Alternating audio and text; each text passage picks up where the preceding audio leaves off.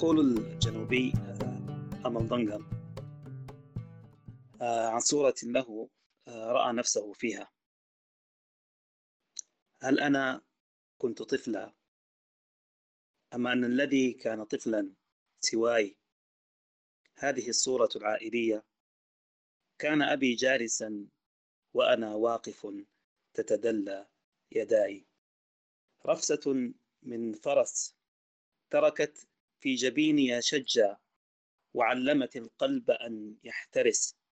أتذكر سال دمي أتذكر مات أبي نازفا أتذكر هذا الطريق إلى قبره أتذكر أختي الصغيرة ذات الربيعين لا أتذكر حتى الطريق إلى قبرها المنطمس.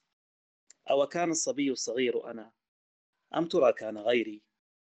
أحدق لكن تلك الملامح ذات العذوبة لا تنتمي الآن لي. والعيون التي تترقرق بالطيبة الآن لا تنتمي لي. صرت عني غريبا ولم يتبقى من السنوات الغريبة إلا صدى اسمي وأسماء إلا صدى اسمي وأسماء من أتذكرهم فجأة بين أعمدة النعي. أولئك الغامضون. رفاق صباي. وهي كما تعلمون حيلة إدراكنا الإنساني حتى نستمر. أنه لا يتبين لنا سديم بداية حقا إلا إذا أشرفنا على نهاية الطريق أو المرحلة. لا أحد منا يستطيع أن يسترجع طفولته أو بدايته كما كانت. إنما هي ومضات يتكئ عليها حين ينضج ويستهدي بها حين يصل. وما بين البداية والنهاية دائرة بيضاء لا تنتهي. فأصبح لزاما علينا دائما في مكوننا البشري أنه لا يتبين لنا سديم البداية إلا إذا أشرفنا على نهاية الطريق أو المرحلة لأن الطريق هو من يحددنا ويؤلفنا بغريب ذواتنا وذاكرتنا. النهايات السعيدة كما تقول هوليوود هي قصص لم تنتهي بعد. أتذكر أن أورسون ويلز قال كلاما يشبه ذلك عندما قال إن أردت نهاية سعيدة فذلك معتمد على أين ستتوقف قصتك. نطرب للنهايات لأنها تأخذنا لبدايات بكر لم تنضج خلالها إلا ذواتنا. وأوتوا به متشابهة وتحزننا انكسار البدايات لأنها تنهينا من قبل أن نبدأ. وما بين النهاية والنهاية إن شئت قل وما بين البداية والبداية حكمة مستحيلة واحدة.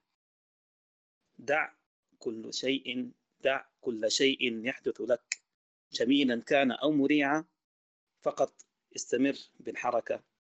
لا شعور يدوم كما قال الشاعر الأسباني راينر ماريا ريلكا. أهلا بكم في أحدثتنا الشعرية الخامسة. من البداية إلى البداية. وباسمكم رحبوا معنا بفرسان قصيدنا لهذه الليلة. آه، بالحروف الأبجدية والترتيب الأبجدي بالطبع. آه، حبيبنا أحمد شوقي. وللمرة الأولى نتشرف بالشاعر العبد آه، بحر الدين عبد الله.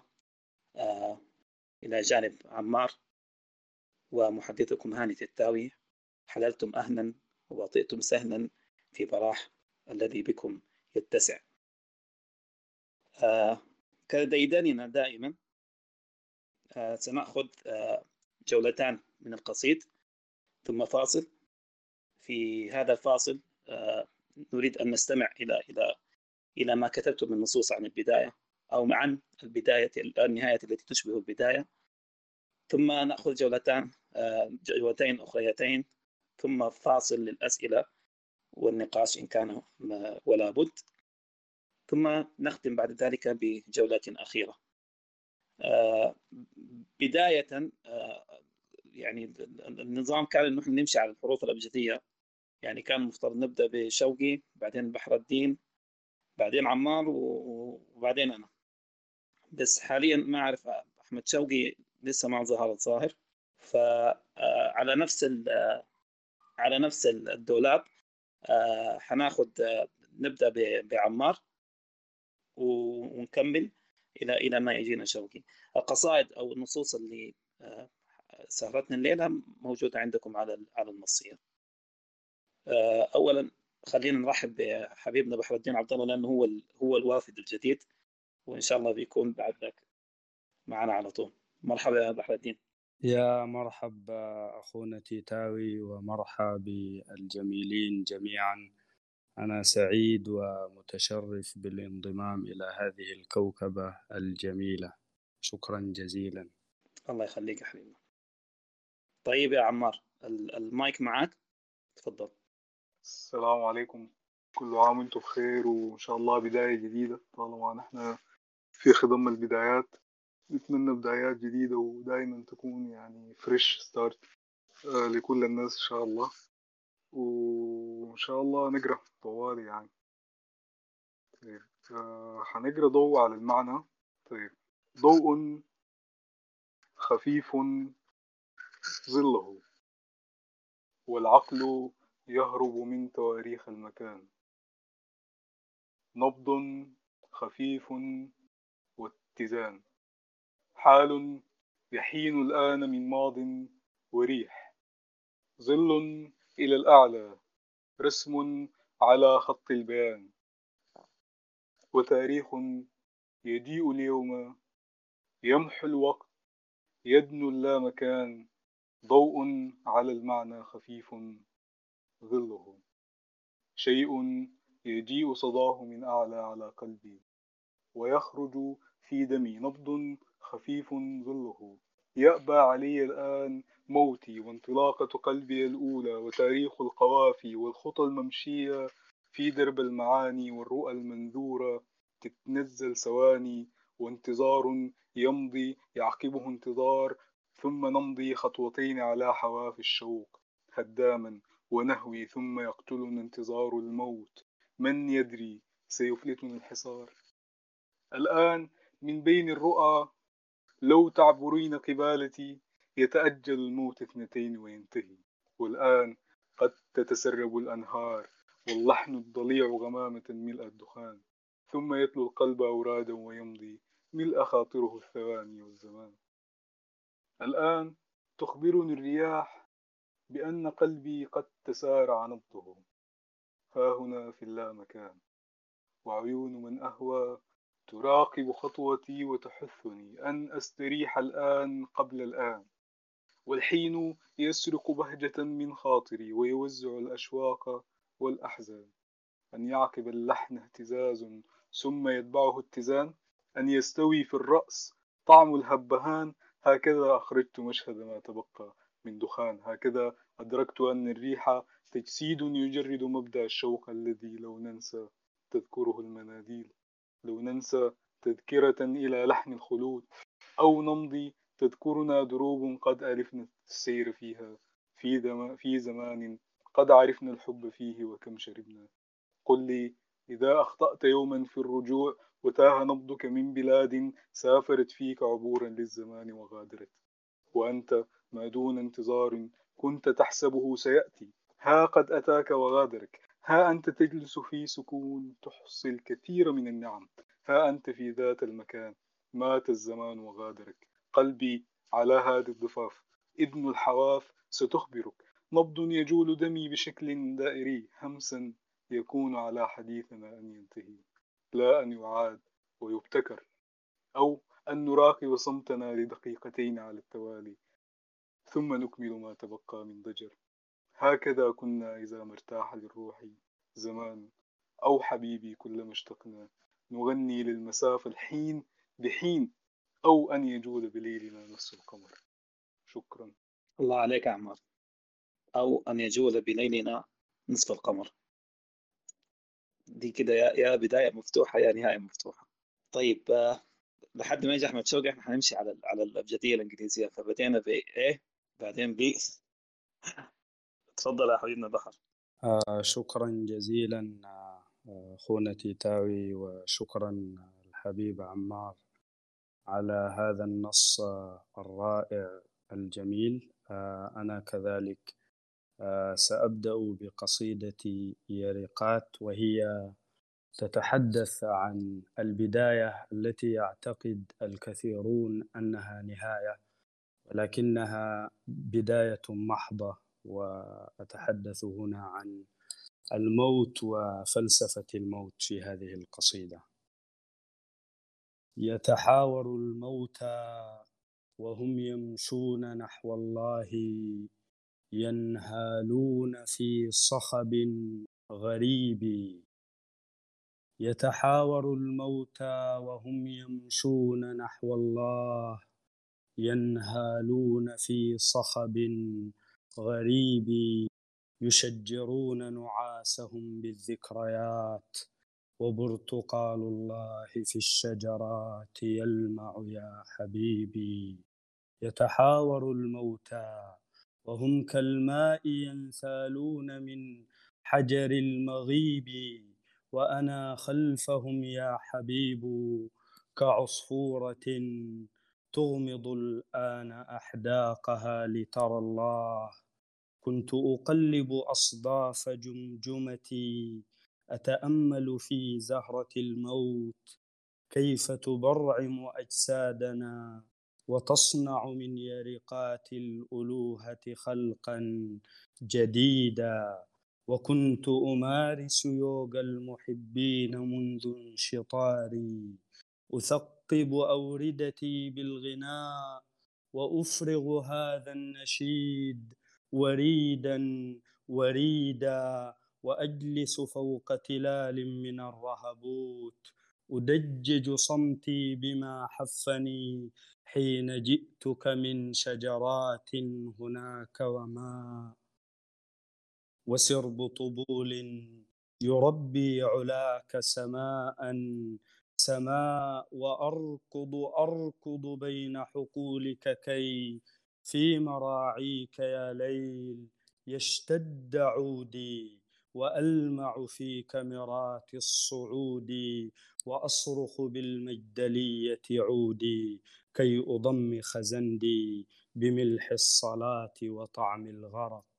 وأجمع شمل الفناء إذا ما افترق بكنه أرق وأنداء وشم تضرج بالزيت حين تدرج في ردهات السكون. وأغرق لؤلؤه في دمي كي أكون ما سيلمع من خدر في صدفات الوعي ومثل نبات بساعديك ومثل نبات على ساعديك أطول أطول وأفرع غصني بضوء الغوايات أمرع فيك غداة هطول أراك حبيبي وأنت تلم شظاياي ثم تشج مراياي تبعد تبعد حين أراك أثم الدراك وأنت المضيء المضيء فكيف إليك بعتمة شوقي أجيء؟ وكيف وكيف بلطفك حن علي؟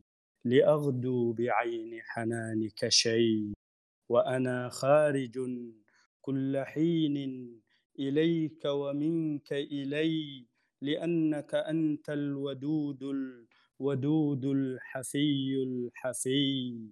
أجيئك كي تتموج في لأنك أنت الودود الودود الحفي الحفي.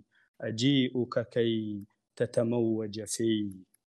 شكرا جزيلا. يا ساتر يا لطيف. بحر الدين بالراحة علينا. الحياة دي خليها للأخير. ممكن تضبشنا كده طوالي باللوري بتاعك. لا فض أخوك لا فض أخوك الله يبارك فيك.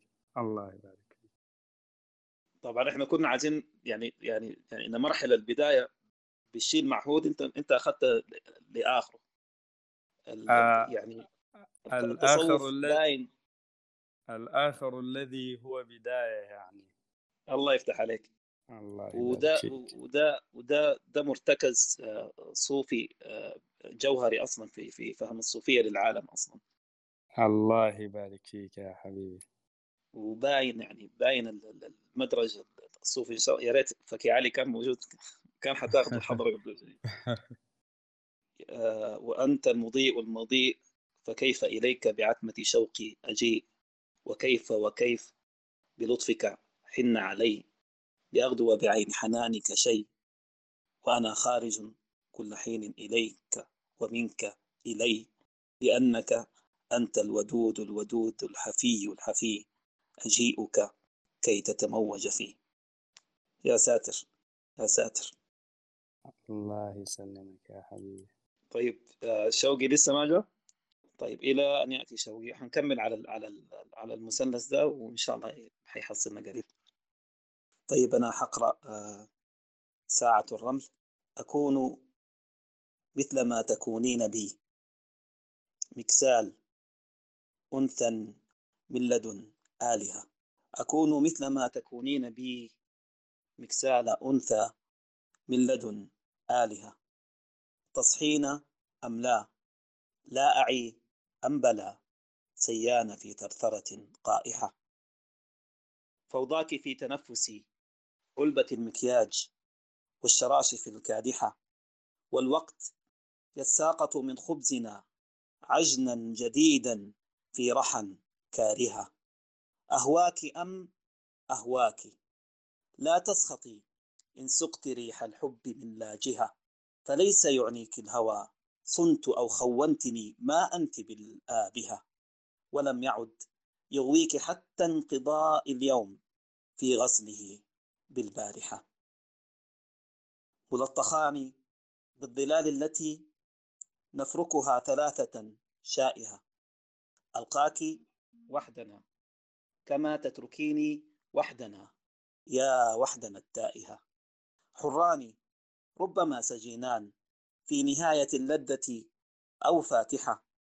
يضحكنا تغيير عاداتنا وهي التي باليأس مشابهة بالأمس نستيقظ في حلمنا لتجرع غدا على الرائحة. لم يبق شيء لم نجرحه إلا راحة الأظافر الشاطحة. يا يا فتنة ما بين كم ترتدين الماء في دوائر الجائحة؟ وإن سكنت اشتعل الروح شيئا واصطهلت في دمي سارحة. تفاحتي طميك كم أنت شيطان الرحيم؟ الجنة اللافحة يا بحة البضة. يا حيتي في الظل. يا مرآتك الشادهة. لا تسأليني. كلما ارتد فينا الخفق شحرورين عن بادها لا تسأليني. كلما ارتد فينا الخفق شحرورين عن بادها يا لا مبالاة بعمري سوى عمرك. يا أيتها الوالهة. في هوس استغراقنا يستوي خلودنا والسكرة التافهة. ما العشق إلا موتة تلو موتة تشق الشهق للفادحة. ما العشق إلا أبد طاعن في السجن ما إن قضت السانحة. تضور تضور في قضمة مشتهاة. ما بين تنتالس والفاكهة. ما العشق؟ إلا موتة تلو موتة تشق الشهق للفادحة. ما العشق؟ إلا أبد طاعن في السجن ما إن قضت السانحة. تضور في قضمة مشتهاة بين تنتالس والفاكهة. لم يبقى إلا ما تبقى من الشك الفتات والمنى الفارهة. لم يبق إلا العشق. لم يبق إلا العشق. يدوي ولا يدوي. على شفاهنا المالحة. شكرا. يا شوقي. طيب. شوقي حيعمل فينا عملية؟ القراية عديل كده. آه نرجع طيب نكمل مع عمار. ناخذ النص الثاني. تمام أنا حأقرأ أول طيب الزمان والمكان. وبعدها حأقرأ فناء لأنه نص صغير وإن شاء الله المرات الجاية يا رب. آه الزمان والمكان هو نص آه يعني فيه نسر جزء وفيه مداخلات بتاعت شعر فهو كان تجربة فريدة ويعني زي ما قدرت أوصف يعني الزمان والمكان بصورة غير إنه يعني يكون في الموضوع في نثر لأنه القصة شوية بتبقى يعني فوق الإمكانيات أو يعني الطريقة المناسبة تطلع بيها النص أو دي الحاجة تطلع بيها النص.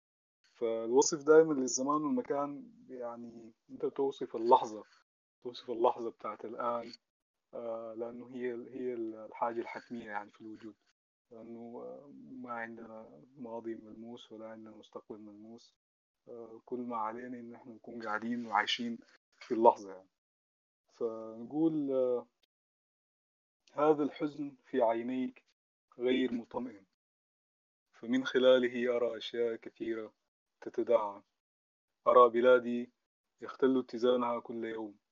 أرى النيل يزداد انحساره في فصل الخريف وأرى رأسي يزداد شيبا كلما عبرت مدى رؤيتي.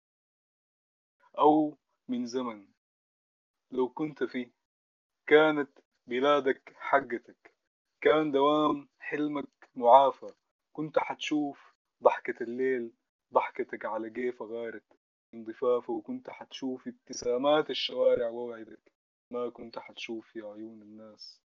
مخافة أيضا يظل هذا الحزن في عينيك غريبا. دائما ما أرى من خلاله بلادا يحول بينها وبيننا الصمت. شوارعها لم تعد تبتسم ولم تعد تغضب. مقاه لا تجيد الغناء. وأراض لم تعد خضراء. وأصدقاء يرحلون. أو من زمن كان لمة الليل والقمر. ضحكاتنا مرسال للنجوم. نرسم غناوي على الصدى. نرسم كراسي من الحنين. نرسم سنين ومن الخيال. نرسم صور لسكة بتودي وتجيب. كل السكك بتودي بس. لضحكة ما تقول للنحيب. للدرب لو يوصل حبيب نلقاه بآخر نفس أو من زمن ما كنا فيه. ما كان في ليل. ضحكاتنا مرسال للصدى. نرسم كراسي من العدم. من العدم نرسم حنين. العمر لو وقف هناك كان ليلة شتوية ورفاق وحكاوي. العمر لو وقف هناك كان ليلة شتوية ورفاق وحكاوي. العمر لو لحظة ونموت كان ضحكة فيه ثغر الحبيبة. العمر لو ترجع براك تعيش قصاد نفسك أماني. العمر لو يوم الوعد أو لحظة البوحة القريبة. العمر فيه. نحن اللي ما أقول ما أقول. هو لا يزال ونحن لم نزل. نراقب الشتاء نراقب الحنين نراقب السنين نراقب السماء والمساء نراقب الأزل. وما عليه من حياة. ومن سمار الأمنيات. ومن خرائط البقاء. ليس الخلود بل الأجل. وما تبقى من وعود. عن الأمل وما تبقى من حياة. هذه النبرة في آخر حوار بيننا أيضا غير مطمئن. يترامى لي من خلالها صوت الحرب البنادق. الرصاص العساكر وصوت الجنوب وهتافات مبتذلة وشهداء يعبرون حاجز الذكريات. كل هذا وفي عينيك أيضا أرى بلاد لا أكاد أعرفها مختلفة الملامح يكثر الخوف على جوانبها. لم تعد تحتوينا مصاطبها ولا ميادينها أراها بلادا أهدتنا شعور الوحشة ووزعت أرواحنا على الجمر رياح الشمال مصابيح الطرقات الكباري والضفاف. سقف منزلنا وهذا الكم الهائل من الأغنيات أو من زمن كان احتمال الغنية في الروح والجسد. كان نكشحن على الثواني على الزمن. كم لحظة عشناها ومشت. كم ضحكة كم خطوة كدارت مشت بيناتنا والسكة قبيلنا شفتها. أنا شفتها بين القمر أجنحة الحنين. حنيت عليها. حنت. غنيت معاها هدت. أهديت نص. غنت معاي شالت ملامحي واختفت خافت تطول اللحظة وإحساس الحنين يغشى الصباحات الأبد خافت علي. وأنا خفت من عينيك يوم شفت جواها المواعيد والبلاد توسمت بالخيبة والخوف والحنين والغربة بينات الجروف أنا الآن أرى المكان والزمان والحنين. الآن أرى المكان والزمان والحنين. أرى البلاد يراني من خلالها طفل عنيد يعاند المساء بالأماني نعم يداعب النجوم يراقب المطر يبوح للسماء ثم تخبره عيناك سر هذا الحزن المطمئن. وعودة من الغياب وبعض من الترتيب الفوضوي وفوضا من الأغنيات تلقنه الطنبار والغناي تحدثه عن الطيور المهاجرة وقاسم أمين وأقمار الضواحي والطير المهاجر وكيف كانت تغني الخرطوم. أو كيف كانت تغنى الخرطوم. أو من زمن كان احتمال الغنية. أو من زمن كان المدارس والشوارع والأماني كان بيتنا وكيف الشاي الأحمر والأشواق. كان الغيم وكان مرسومة في الغيم ضحكتك. تترامل الزول الوحيد اللي كان هنا. تتشابل الطيف في ثبات. تظهر تفاصيل معصمك. يلمع سوارك أغنية ونتلاقى في لحظة السكون. أنا وإنتي والزول الوحيد اللي كان هنا. الزول الوحيد اللي كان هنا سميه إيقاع. وامسك العود. غني في لحظة غياب. رتب الشوق لو يروق النهر في حالة التساب أو أراه عندما أعانق السحاب. أو أراك مرة وبعدها أغني ويهتف الشراب. أعيش كي تموت عندها الثواني وتكشف الحجاب. أموت كي تعيش صمتها البلاد. تغنيني شهيدا ثم تهديني كتاب. هنا أكتب عنك. عيناك تخفي سرا كما يفعل الليل. يخفي أسرارا ويهدينا هذا الصمت المزعج. نسمع أفكارا في صمت ثم نهدي. لماذا لا نغني لحنا أولا ثم نمضي إلى الخلود؟ وأنت تدركين هنا آخر المغنين يمتطي اللحن لينجو. أو من زمن كان غنوة أو كان حسن ظن في الليل وترتيب الصباح. والصاح تواريخ الحزن والنور من العتمة. الدخان دغرية دغرية يا كل المحن. دغرية يا كل المحن. أو من زمن كان المنارة العكرت صفو البحر وهدت سفينتنا ارتباك. كان السحاب ما بيحمل وجاع المطر. أهدانا قانون اشتباك شكينا في الورد وبين الطل ومرقنا من وادي الهلاك وهتفنا ما في الروح. كل المسافة اللي بيننا والصوت انتحر. كل الأماني حقيقة لو نرجع هناك. نلقانا في نفس السكون. نلقانا بالضحك المعافى.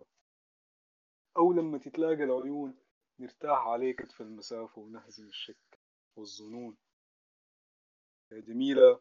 لا أدري ما إن كنت بخير كما تدعين أو كما نفعل.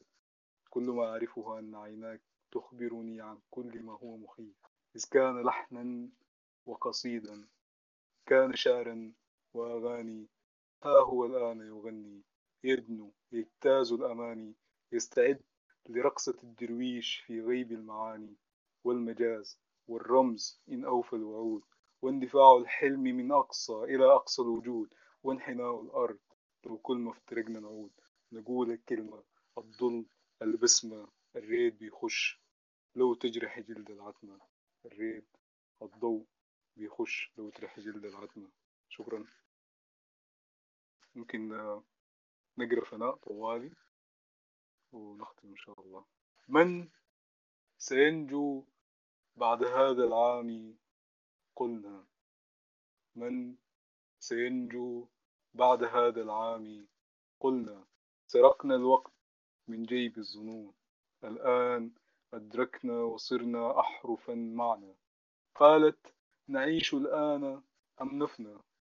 نغني لحننا ونضيع. ندوب الآن في سحنة. لنستج الربيع. سيأتي الآن نمضي وحدنا نحو الخلود. سيأتينا الحنين غدا. سننساها الوعود. سيأتي أم نعود للنضج سويا للسلاسل والقيود. باب هنا. سنحيا. بعد هذا العام قالت سيرجع موتنا الأول. سنكمل مهرجانات البقاء بنبض واحد أجمل وقلب واحد أكمل. قلت الآن لا أدري. سرقني الوقت من جيب الظنون. وصرت الآن بالمجمل. أكون مع انكسار الضوء. أراقبني. وأرقب معجزات المعنى من لغتي لأتحول أكون عناقنا الأول أو كلغة تقبل التأويل أصير عيون من أهوى لأتجول أجاذب ما أجاذبه بسحر زائد أكحل. والآن قالت نبيع الوقت قد نحتاج أجنحة لنجتاز الظنون لنفلت قبضة الأشواق أو لحنا نكون فعرس الضوء لا يغني عن الليل السكون. ولا بالصمت ترتاح العيون.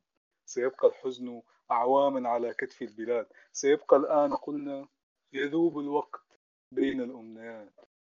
تموت الآن في كفي تواريخ. لتهدي القلب لتهدي الوقت ملمس تضحيات. وتهدي القلب تجريدا صريح. سنفنى الآن في ذات وريح. سنصبح فكرتين ونستريح. قالت أجل قلت الآن شكرا يا إخوان ومساكم سعيد وعامرين إن شاء الله. لولا الظروف الواحد كان نفسه يكون معاكم يعني واصل السهرة كاملة وخميسكم سعيد إن شاء الله. شكرا. الله يكرمك يا عمار. كان كان نفسي ندردش في القصائد حبة حبة لكن كسحتنا كسح حبيب آه، أنا أنا أنا لحد هسه مبهور بالنص الأولاني. لأنه آه، يعني كانه كأنه سبحان الله يعني جاي عمدا بعد قصيدة آه، يرقات حبيبنا بحر الدين.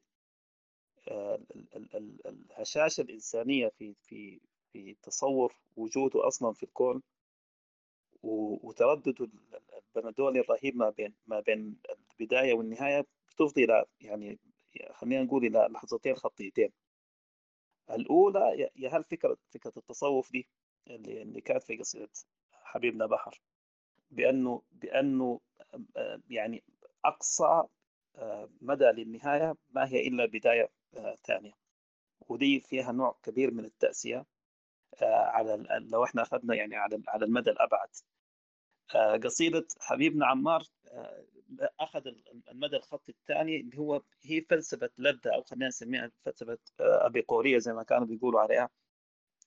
إنه إنه ما دام أنا ما بعرف المنبت ولا بعرف المصب وإذا وإذا كانت المعرفة حتؤدي إلى لعنه اذا أعيش لحظتي بكاملها من أولها لحد آخرها في في نفس اللحظة. يعني اللحظة هي اللي بتفرض عليك إن هي تكون ما لا نهائية. لا نهائية في إنك أنت تقابلها بمنتهى اللذة وبمنتهى صبرك على اللذة آه، كذلك. طيب آه، حبيبنا أحمد شوقي الحمد لله على السلامة وعودة حميده الحركة دي يا جماعة لو لو لو لو, لو ما أنا عارف انه هي جاية كده كنت حقول هي مقصودة ذاته أنت وعمار. لأنه ال ال برضو على نفس موضوع البداية والنهاية آه، يعني هو هو السر من من من أقداس الكون اللي هي المعادلة. النسبة الإلهية دي اللي بتخلينا نبدأ وننتهي أو نبدأ إلى ما لا ننتهي أو ننتهي إلى ما لم آه، نبدأ بعد يعني. فكان أتذكر إنه كان والله ما متذكر الشاعر هو شاعر آه، آه، أعتقد إنه هو إنجليزي إنه كان بيتكلم إنه يقول لك إنه هكذا هو الكون يموت أحدهم ويولد آخر مكانه فكان في عالم بتاع اجتماعيات قال له لا لا يا أخي الكلام ده غلط. لو كان لو كان كل ما بيموت واحد يتولد واحد مكانه الكون ده كان حينتهي في ظرف كذا كذا سنة. الصحيح بالنسبة إنه بيموت واحد وبيتولد 1.2 مكانه عشان كده الديموغرافية بتاعت العالم قاعد تتغير. فعمار حسي كان يغادر ودخل محله آه، أحمد شوقي. آه، أحمد عشان بس نوزن الرصة هناخذ منك آه، نصين وبعد كده نكمل على نفس الترتيب إن شاء الله. آه جدا. تمام. آه طيب النص الأول اسمه طفولة. إذ كنت طفلا؟ كنت أبكي كلما أبصرت لغزا. كان أول ما نطقت به لماذا؟ لم تخف أمي وقالت لا إجابة عن سؤالك. إذ كنت طفلا كنت أبصر في فؤادي حيرة تنمو ببطء واثق. وسمعت صوت نبوءة ستسير نحو إجابة لا تشتهيك. ستمتطي خيل السؤال إلى زوالك. عبثا تعلمت القراءة والكتابة. رحت أبحث عن خلاصي في السطور ولم أجد شيئا هنالك. وحفظت أقوال الفلاسفة الذين يحدقون بجرأة في صمتهم يمشون في الألغاز دون إجابة. كم كنت كم ما زلت أكره بؤس ذلك. لم ألتقي الرجل الودود لكي يقول بطيبة لا شيء يا طفلي حقيقي وكل الكون كل الكون جزء من خيالك. إذ كنت طفلا كنت أفرح كلما شاهدت طفلا حائرا يبكي. أحس بأنه مثلي يداري ظلمة كبرى ويبصر في السماء لون المهالك. لم أتعظ حين اصطفاني صوت أستاذي الذي سألته عن سر هذا الحزن في عينيه. هل يبكي كثيرا مثلما أبكي؟ وهل مثلي في كل صمت صرخة أخرى وأسئلة كذلك؟ وكبرت أكثر صرت أطول من أبي. أحببت كم أحببت حين وجدتني. غدوت أقرب ما يكون إلى اليقين. وجدت أطراف الإجابة في جمالك وبك ارتقيت إلى البعيد عرفت لي شيئا أعيش لأجله غادرت من نقصي غادرت من نقصي لأغنية اكتمالك. وغرقت في الدهشات حتى لم أعد. وغرقت في الدهشات حتى لم أعد ونسيت أسئلتي بأنوار اشتعالك. وولدت في عينيك طفلا آخرا ينسى جراح الحزن قبل قدومها. ويطير نحو سعادة سمراء دوما من خلالك. آه دي الله انتهت. دي, دي انتهت بس فتيل عليه كده. طيب لحد والله. حبيب- حبيبنا بحر ترى ال- ال- ال- القراءات إنه وانطباعاتنا عنها يعني متاحة. إذا كل واحد عنده حاجة يقولها يتفضل. طيب يا شوقي. ناخذ النص الثاني طيب. لحظة. آه طيب. آه. أول شيء شكرا على الكلام الظابط كلكم. ما بتكسر والله. آه القصيدة الثانية اللي اسمها متردد الأبدي. رأيت الدرب ألغاما تنادي. نحت الخطوة بالفأس الكسولة بنيت على هوامش أمنياتي قصورا. تيلة وخفت القادمات إلى فؤادي وقلت الحب أخطار مهولة فهل يأتي الجديد تقول بحرقة نفسي الملولة؟ كئيب أن أعيش العمر ظلا مخيف أن أسير إلى البطولة. أليس الحلم غيما من سراب؟ سماء الحلم أرض مستحيلة. أنا المتردد الأبدي. روحي تبعثرها المحاولة الخجولة. مليء بالنوايا غير أني مريض بالمسافات الطويلة. نسجت من انعزال سرمدي ومن يأس تشيب له الطفولة. أنا المنسي. أنا أنا المنسي. من لي كي أنادى؟ أنا الناسي. نداءاتي قليلة. سأختتم القصيدة. ضاق صدري. فما جدوى كلامي كي أقوله. شكرا. الله عليك. ده, ده, ده الميكانيزم بتاع مضاد الحيوي يا جماعة. القصيدة الأولى كان مفعم بالطفوله وأمل البدايات. في القصيدة الثانية جت بلعنة ال- لعنة الشيخوخة اللي هي في في عز الطفولة دي ذاتها. وده وده وده وده يمكن ده أبدع ما ما ربنا خلق في الإنسان وأبدع ما ما وصل له الإنسان من تصور عن نفسه إنه إنه هو هو الشخص هو الشيء ونقيضه في نفس الوقت يعني. آه، حبيبنا آه، بحر معانا. نعم. أولا والله أنا مأخوذ آه، جدا بهذه القراءات الجميلة بداية بقراءتك ثم قراءة آه، الأخ عمار الذي غادر ثم أخونا شوقي الذي أترع أسماعنا بإلقاء جميل وبقصائد أقل ما يقال عنها أنها رائعة يعني شكرا جزيلا. الله يبارك فيك يا حبيبنا. الله طيب. يبارك. آه، دلوقتي عشان حنعيد الترتيب هو بمفهوم الفوضى الخلاقة يعني. فاحمد شوقي بدأ ودي قصيدته الثانية. حناخذ منك نص وبعدين حتوقف بنص. وكده حكون خلصنا الجولة الأولى ونترك المجال سواء كان لمداخلة أو القراءات عند عند المستمعين. طيب تفضل. آه بانوراما. ما للشجرات تغني في ردهات الليل؟ ويشخب قنديل بين عيون الصالة والكتب. ما للشجرات تغني في ردهات الليل؟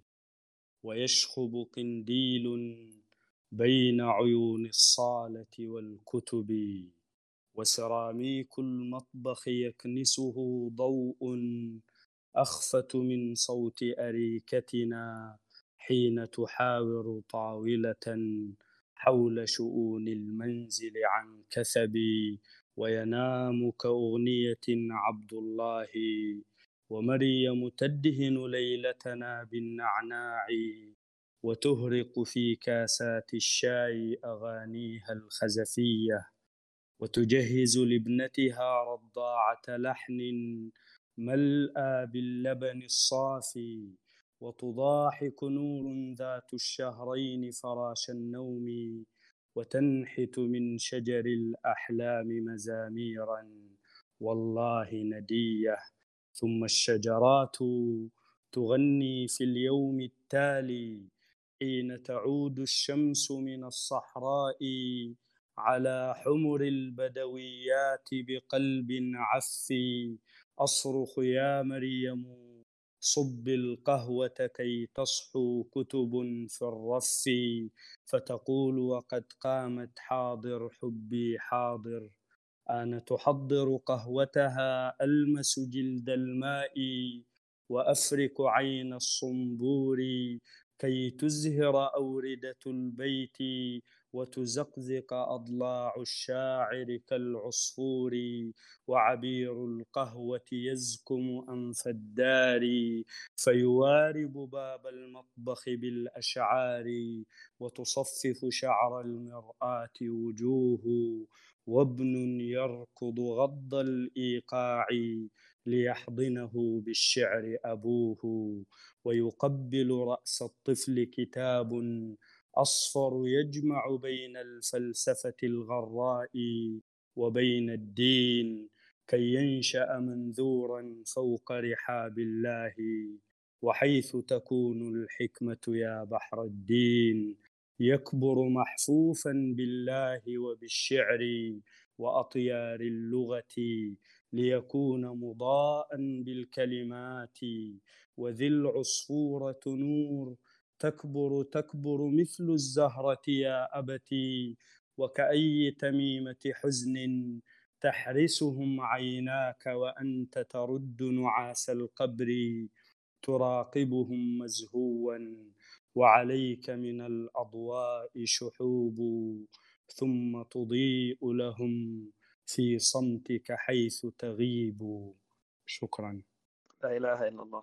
أنا بحر الدين أنا أنا أنا جادي والله يعني, يعني لو لو يعني لو كنت قاصد إنه إنه إنه القصات تترتب بالشكل ده ما كان ممكن إن هي تتناص مع بعضها في في موضوعية واحدة زي اللي حاصل دلوقتي.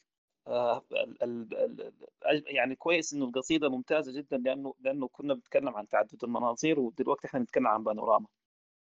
آه من مما بدينا لحد ما وصلنا للحن الخلود لعمار وتكلمنا عن الفرق عن عن يعني عن تشبث الإنسان ما بين اللحظة وما بين الكينونة.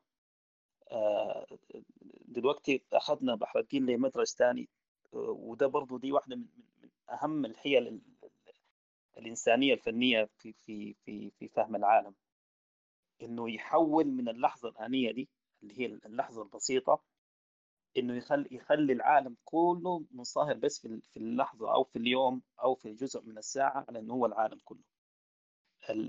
المدخل اللي إحنا كنا شايفينه إن هو يعني مدخل يومي وبحت خالص أنا أفتكر من يعني أنا اللي أنا متذكرهم دلوقتي يعني كثير من الشعراء يعني يعني قاربوا نفس المقاربة اللي حبيبنا بحر بدأ بها مع انه مع إنه بحر يعني يعني خلى للوجود رائحة.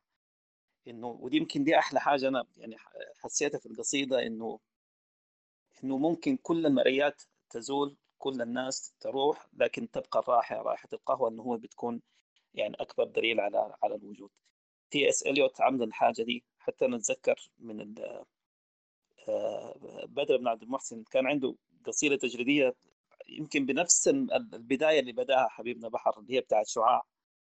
يدخل الغرفة بعد العصر. نفس الستايل ده إنه أنت بتشوف بتعاين للحظة من من من من مكبر أو من عدسة خارجة. انك من خلالها بتشوف بتشوف بتشوف بتشوف اللحظة إن هي أكبر من من من من, من العالم نفسه. طيب آه، في حتة ضيقة والله يا بحر يا حبيبنا تيتاوي أولا أحييك على هذا الربط الجميل والتنقل بين هذه العوالم وجمعها جميعا في في مكان واحد وهذا يساعد يعني المتلقي والمستمع على ربط هذه القصائد ببعضها. هي محض صدفة ولكنها يعني لقدرة المقدم قد أصبحت يعني كعقد منضد يعني خرزة فخرزة شكرا شكرا يا هاني. الله يرضى عليك. لكن ده ما عليه المقدم ده, ده دي واسطة دي خطة خطة قدرية بحتة يعني بالمناسبة ربما نعم ليست هناك صدف. طيب أنا حقرأ على نصف منفرد وبعد ده المجال مفتوح أمامكم. حبل من الحمى يمتد من تعب المنشور فانجذبي لميه لأمة. حبل من الحمى يمتد من تعب المنشور فانجذبي. لميه لأمة تهتز أخيلتي تمتصني. ثم كالساقطين نبي. ظل الفتى موال يا طوله حلقي. شردتني قمرا في لجة الإضلال أمواجها تلقي مرآتها وشظاياي التي تنثال وجهان الانتفضا ناشدت من عشقي. إنسانها البلال إنسانها البلال. في جبهة استلقي إن الذي يغتال ليلي الذي يبقي. ليلي تذكر ما قبل انعتاقي في بوابة الأبقي. حلما يلي حلما غرما يفي غرما. شيئا تحرر من حريتي مكسال. ماذا تجسس بي؟ أنا توجس بي حتى توحشني حتى تحرك ريح الجب بالشهق. خبأت طيفك خلف النجم إن عزا فارتد لي غورا. ساومت جلدي بالنسيان مبتزا فابتاعني فورا. لطخت جرحي بالملح الذي نزى مستثقلا فتشظى قافلا صعقا يندس في ألم الإيغال باللورى. والليل ملتصق وجها بنافذتي خلى زجاجي بالأنفاس مهتزا. يا ليل خفت عليك يا ليل خفت عليك. الخوف من رجل واراك ما أورى. الخوف من ضحك المكبوت مات يؤز اليأس بي أجزا أبكي على مضض مارت ملامحها في غرفتي مورا. يا ليل غني معي من تشتري جنزا حاكته بندورا. لا دفء لا خزا غشاني الدورة من ضيعت سيناء عني وعن قبسي. آوتك يا مومياء بحرا من اليبس. من ضيعت سيناء عني وعن قبسي آوتك يا مومياء بحرا من اليبس أقبضتني أثر التهويم أسجره نهدين يعتركان الماء والإيماء. علمت فالتبسي. يا غابر السيماء من غيرها؟ من غيرها اغتسلت من عريها بطيور الذعر قبل الماء؟ من غيرها صرخت من خوفها زمن الطفلين والوخزات الحلوة احترسي من غيرها وجدت في جوفها حجرا صعبا توهط في نيلوفر. إغماء فاحتد منبجسي من غيرها جرسي. قال الصدى خرسي. ينتابني الدوري ينتابني الدوري. يا حضرتي دوري نجواي مقتوري إذ كلما أضمى من أول الأشياء من سالف الإقياء كان الهوى حتما. من أول الأشياء من سالف الإقياء. كان الهوى حتما والليل مهدوري سمي السواد اسما. غير التي ترعت ذاتي شفافية بالآهة اللمياء دمي ويخضوري. ما جاء بدروشتي تجتاحني بك. لن تجتاحني بك. تجتاحني تجتاحني بك. لن تجتاحني بك. حتى درت درت ودرت استفحلت خصما لم تقس دائرتي بعد. الظلال بدت من حولنا أحياء غابت بماستها السوداء لا تعمى. حتى رأيت ظلالا كن لامرأة تجتاح في حدق تفاحتي قضما في البقعة العمياء. يا أخت هاك ذراع الشمس فانتزعي صدري. يعانقك بالكرباج والوحشة. يا أخت هاك ذراع الشمس فانتزعي صدري يعانقك بالكرباج والوحشة. يا أخت أسألك التخليص أيهما ضاع؟ المصيران أم تعويذة الرعشة؟ روحان واخترعا للموت فاصطرعا ما أسقط الغيب في أحضاننا قرشة. معشوقتي ربما آه بلى. هي لا هي لا. إذ يعرف الجهل قبل العشق في دهشة. يا أخت معذرة شبهتك امرأة كانت أنا. تعتلي أحلامي الهشة. كم من فتاة هنيهات تخونني هذا التلهف هذا المرتدي نعشة. نفس اختزانتها الدمعين نفس قوارير اختلاجاتها نفس العمر رشة. هل تسمحين بأن أهواك كي تثقي بي قبل نسيانها كي تحرقي عرشة؟ بل نفس خنصرها الكوبرا تحفز قرب العين نفس الخدود التبرد الخدشة نفس الصفار ونفس البرق في الشفة السفلى ونفس جفاها يعتلي بطشة نفس التجاهل كذابا ويصدقني نفس المرايا ونفس الصدفة القشة. يا غربة ياقوت يا غربة ياقوت لو أنت في فيا. فتشت باسمك عني في حكاية توت. قد ضعت يا وطني المنفي منفيا. يا غربة ياقوت لو أنت في فيا. فتشت باسمك عني في حكاية توت. قد ضعت يا وطني المنفي من فيا أذهلتني لما هاجرتني دما. فتشت عنك إلى أن ذبت خلفك في تنهيدة التابوت. يا أنت أين أموت؟ يا أنت أين أموت؟ فتشت عنك إلى أن عدت محتقنا النونين كافيا. فتشت عنك إلى أن عدت محتقنا النونين كافيا. ها قد نفاني الحوت. شكرا. آه، طيب يا حبايب. آه. آه شوقي تفضل عايز تقول حاجة؟ آه لا كان عندي مشاكل في الشبكة بس. يا دوب رجعتها. سمعت آخر آخر النص. حاجة جميلة جدا يعني إن شاء الله. لكن من البداية ما سمعتها والله. لا لا عادي ما مشكلة. بتحصل آه، بتحصل شديد. أيوه. آه طيب خلاص أوكي. آه آه نبدأ بالجولة الثانية. عندك آه شوقي؟ كويس. في البدء ليلى ثم جاء الآخرون. أول الأشياء كانت إذ تسير تساقط النجمات تنظر خلفها وتمد للنجمات ليلا يأتلقن به وتبسم في مجون. وتدور تدور تسقط من فساتين الأميرة كل أشكال الحياة.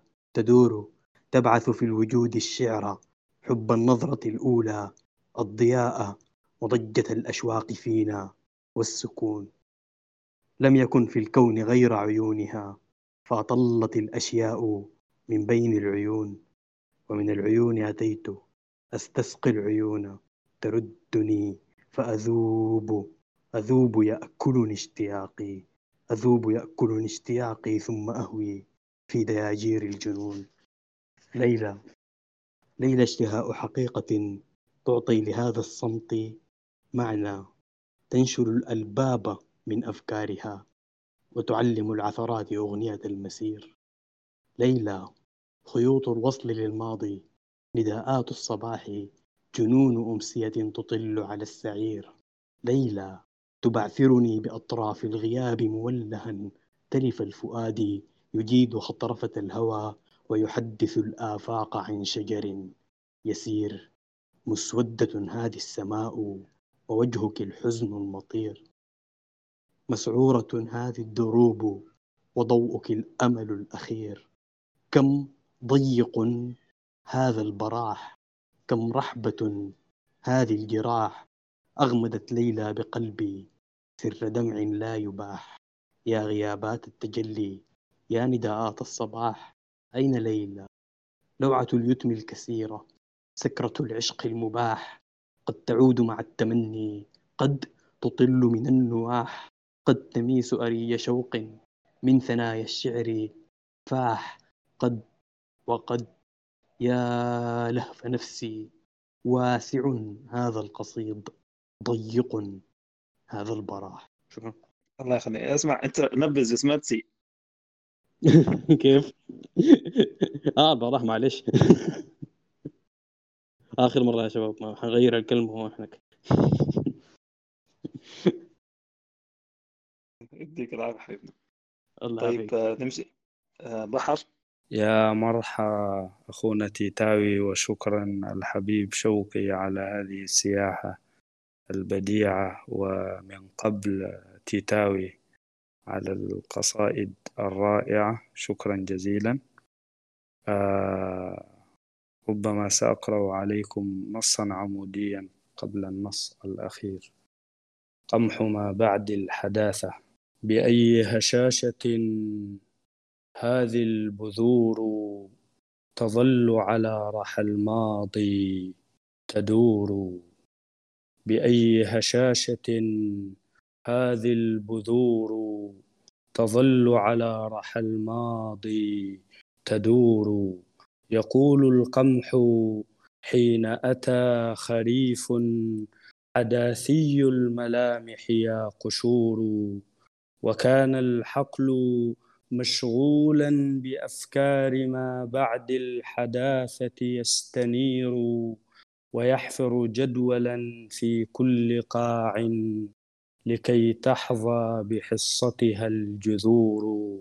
أبي إن الطواحين التي أرهقت جسدي تثور ولا تثور وصاح بآخر الحبات ما زلت يا ولدي تعانقك الصخور فألقى الجد منجله الحداث.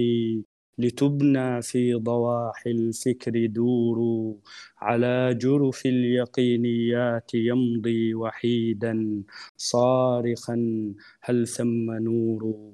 ويسأل أصغر القمحات جدي لماذا قلب لحني لا يمور؟ وقد هبط الجراد بأغنياتي وباضت فوق أضرحة الطيور لماذا الشك يحرق كل عود؟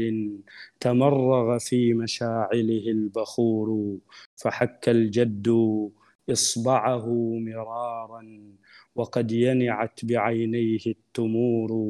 أنا قمح وهذا التمر مني.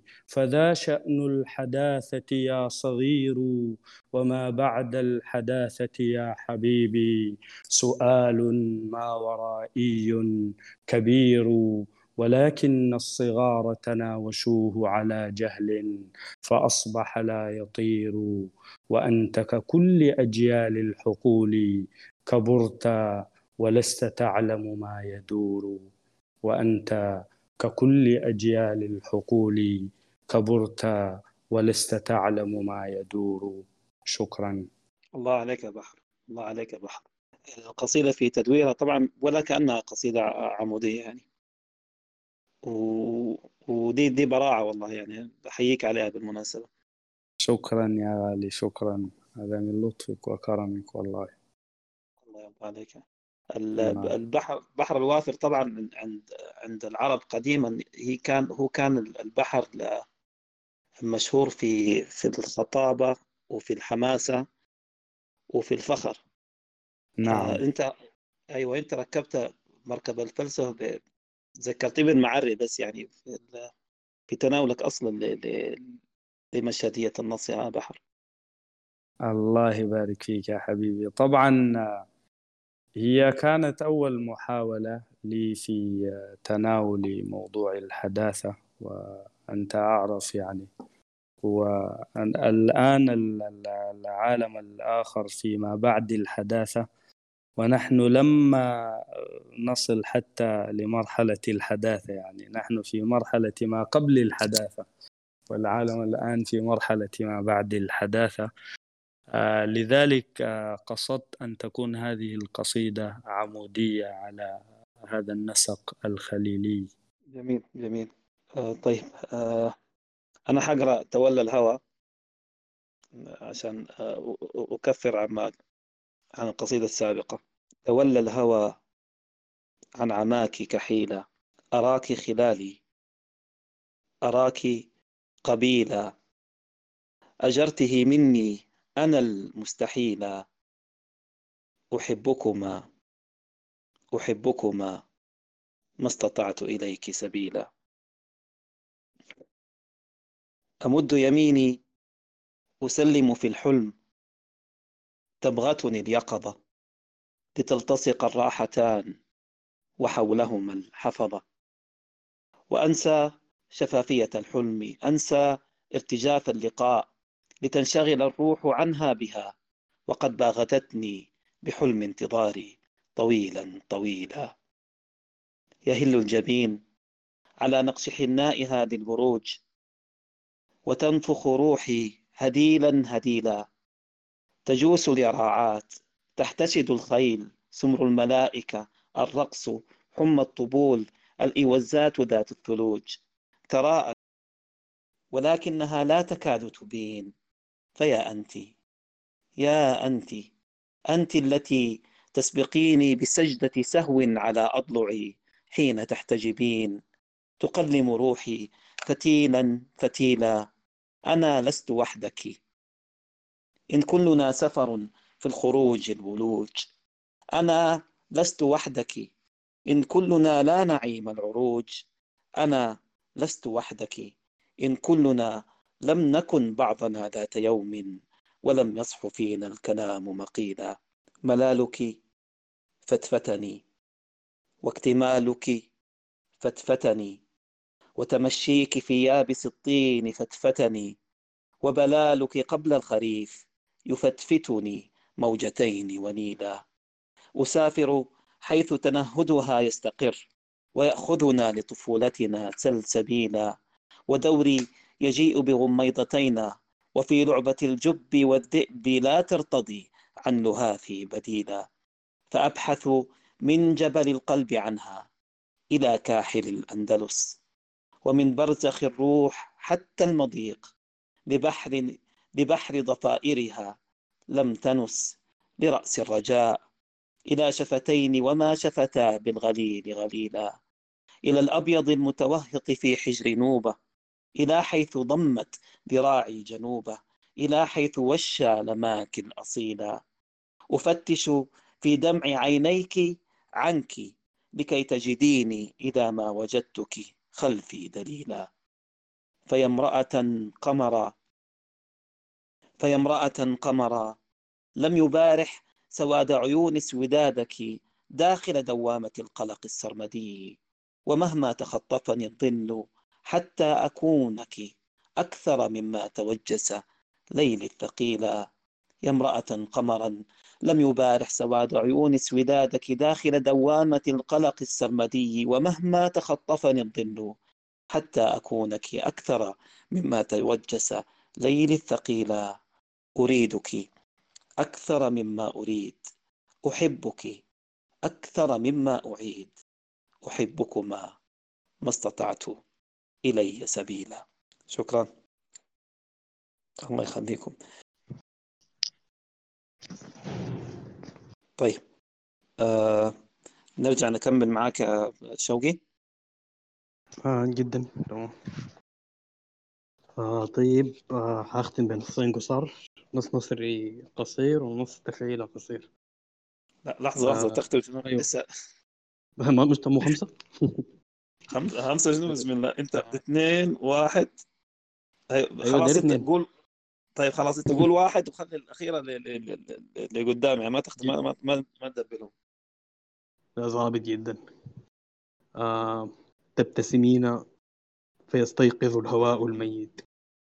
تبتسمين فيستيقظ الهواء الميت. تضحكين فتهب العاصفة. تضحكين فيسير الزمن إلى الوراء. يرجع اللبن المسكوب إلى إنائه. أعود بخفة النقطة التي انهار بعدها كل شيء. أعود بخفة إلى ما قبل النقطة التي انهار بعدها كل شيء. أختار مساراتي الجديدة بحكمة وأستمتع بالندم الجديد. شكرا.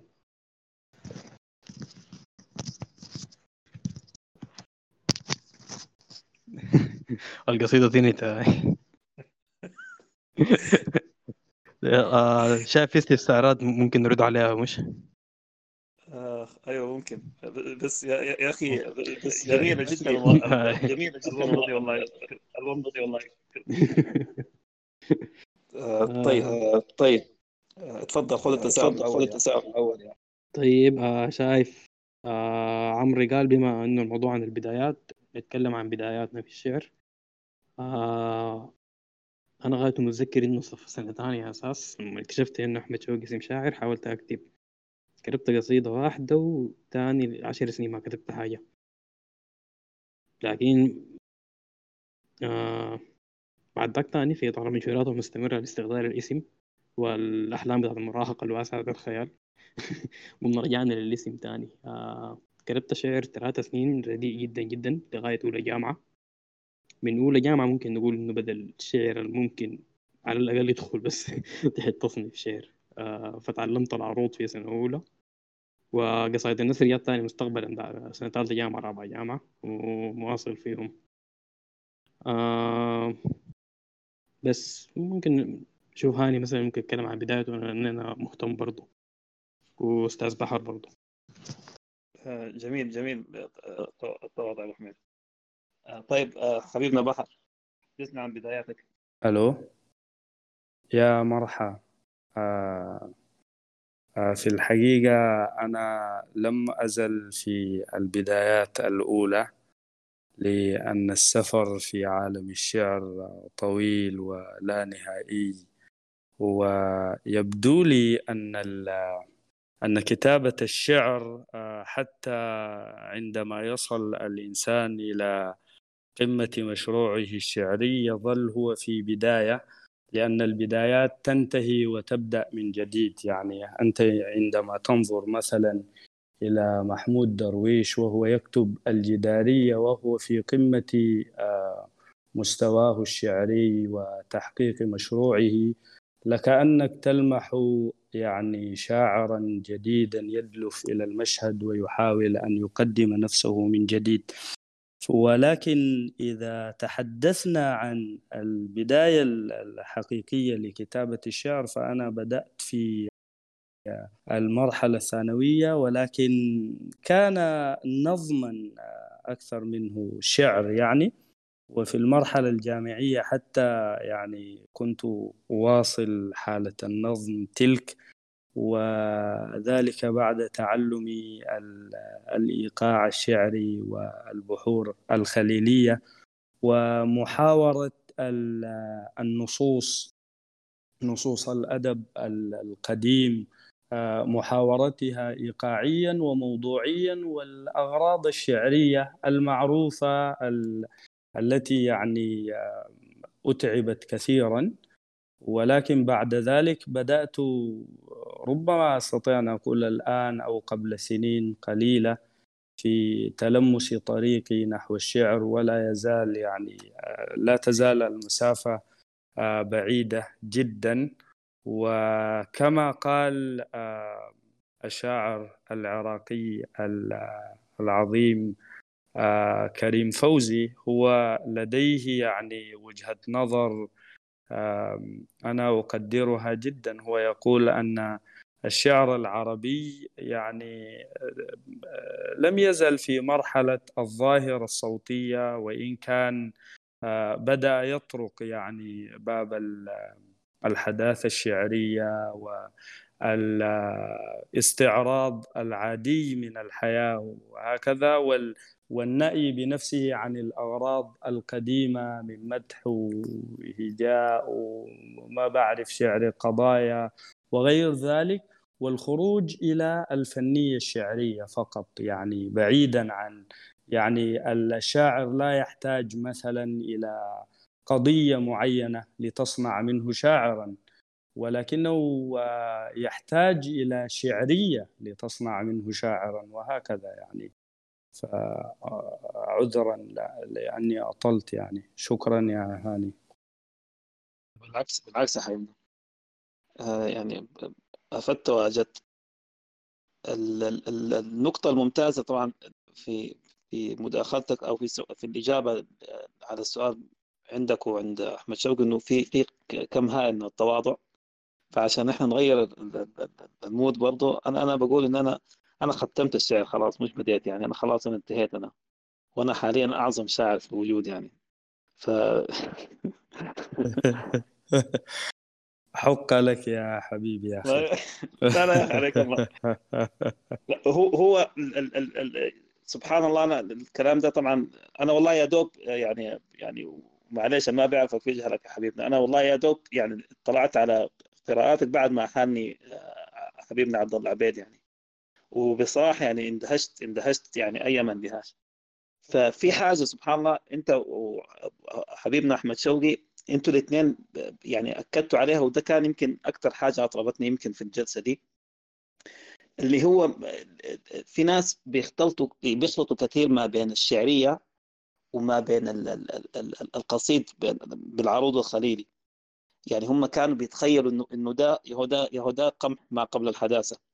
وإنه الشعر حاليا لا إنه هو مرحلة إنه أنا أكسر القالب وإن أنا أبحث إن أنا أحرر القصيدة من من الجرس والموسيقى وكده.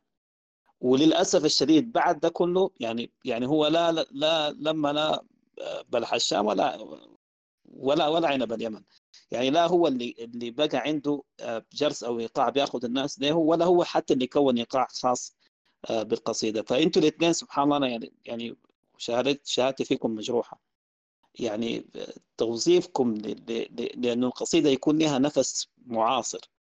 وهي مبنية على على البناء الخليلي. دي دي أنا أنا دي اللي أنا بعتبرها قمة في الحداثة بالمناسبة لأنه لأنه زي زي موضوع الونسة. هي من البداية للبداية. أنا ما أعتقد إنه في شاعر يعني ممكن إنه هو يعني يبلغ آفاق يعني ذاتية كأقصى ما يكون إلا إذا إلا إذا يعني أول حاجة إنه هو بحث عن موسيقى من خلال ارتباطه بالاصاله القديمة يعني. أنا بالنسبة لي ما والله أنا أنا يعني ما متذكر وزي ما أنت قلت حبيبنا بحر إنه هو الواحد لسه يحس إنه هو في طور بداية لأنه لأنه دائما بيكمل دائره بتاعت نضج شخصي وبعد كده بيرجع بيحاول إنه هو إنه يسقطه على على على أي نوع من أنواع الفنون. وبعد ده كذلك يجي يخش في دائره ثانية وهلم جرى يعني. أنا أنا أنا يمكن دي المرحلة بتاعت الانبعاث ممكن نسميها الثانية أو الثالثة ما متذكر. بديت في الابتدائي بس ما كان شعر. أنا يعني أنا أنا كنت بكتب وبقول أنا بكتب شعر. لكن ما كان في زول بيغلطني ولا بيكفتني في نفس الوقت. فلحد ما أتوقع وصلت نهاية المتوسطة يعني يعني بقيت أكتب القصائد إنه هي تكون قائمة على على العروض. وبعد كده وقفتها فترة. الفترة دي أنا أتوقع إنه أكثر ناس حسسوني زي ما قال حبيبنا بحر اللي هي شعريه الذات نفسها أو أو أو أو, أو الشعرية عموما يعني كحالة وجودية. يمكن أكثر ناس بطلوني لها كان المتنبي ومحمود درويش يعني. وهو من بعد ده الواحد بقى يشتغل في في دائرة داخل دائرة وهكذا دواليك طيب في سؤال هل التيه بيكون مرحلة ما بين البدايات لأنه حسيت الحاجة دي في القصيدة دي واللي قبلها قريتها يا هاني. طبعا معلش آخر كلمتين شيلها يا بحر السؤال ده ليك أنت. هل التيه بيكون مرحلة ما بين البدايات؟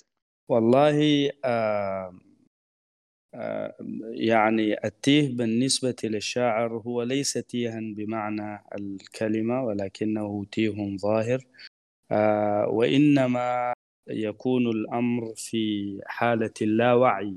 وحالة اللاوعي هي أكثر اللحظات والحالات تركيزا عند الشاعر والمبدع بشكل عام. فعند الدخول إلى عالم اللاوعي هذا يبدو الإنسان تائها ولكنه في حقيقة الأمر هو أكثر حضورا من حالات الوعي.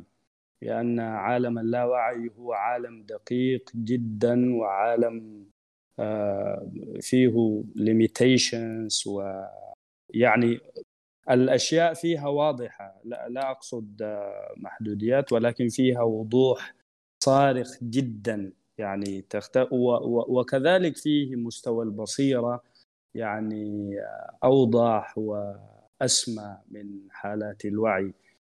فربما يقصد بهذا التيه اللاوعي يعني. جميل جميل. آه شوقي انت المفروض تكون مقرب من الحتة دي يعني. يعني.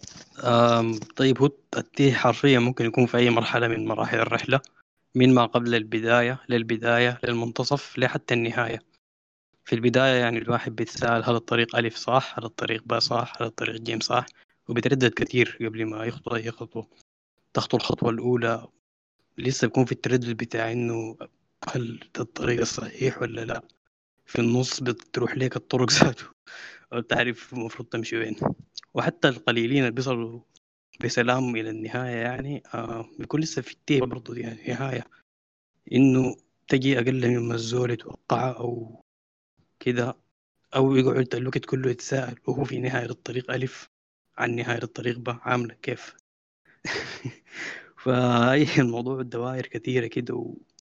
وتحتها كثيرة جدا. وممكن تكون قاعدة في أي مكان من الأماكن. شكرا برضه تواضع منك يا شوقي. لأنك انت أنت اللي عامل خرائط جوجل بتاعت التيه أنت اللي عاملها. عشان كثير بس.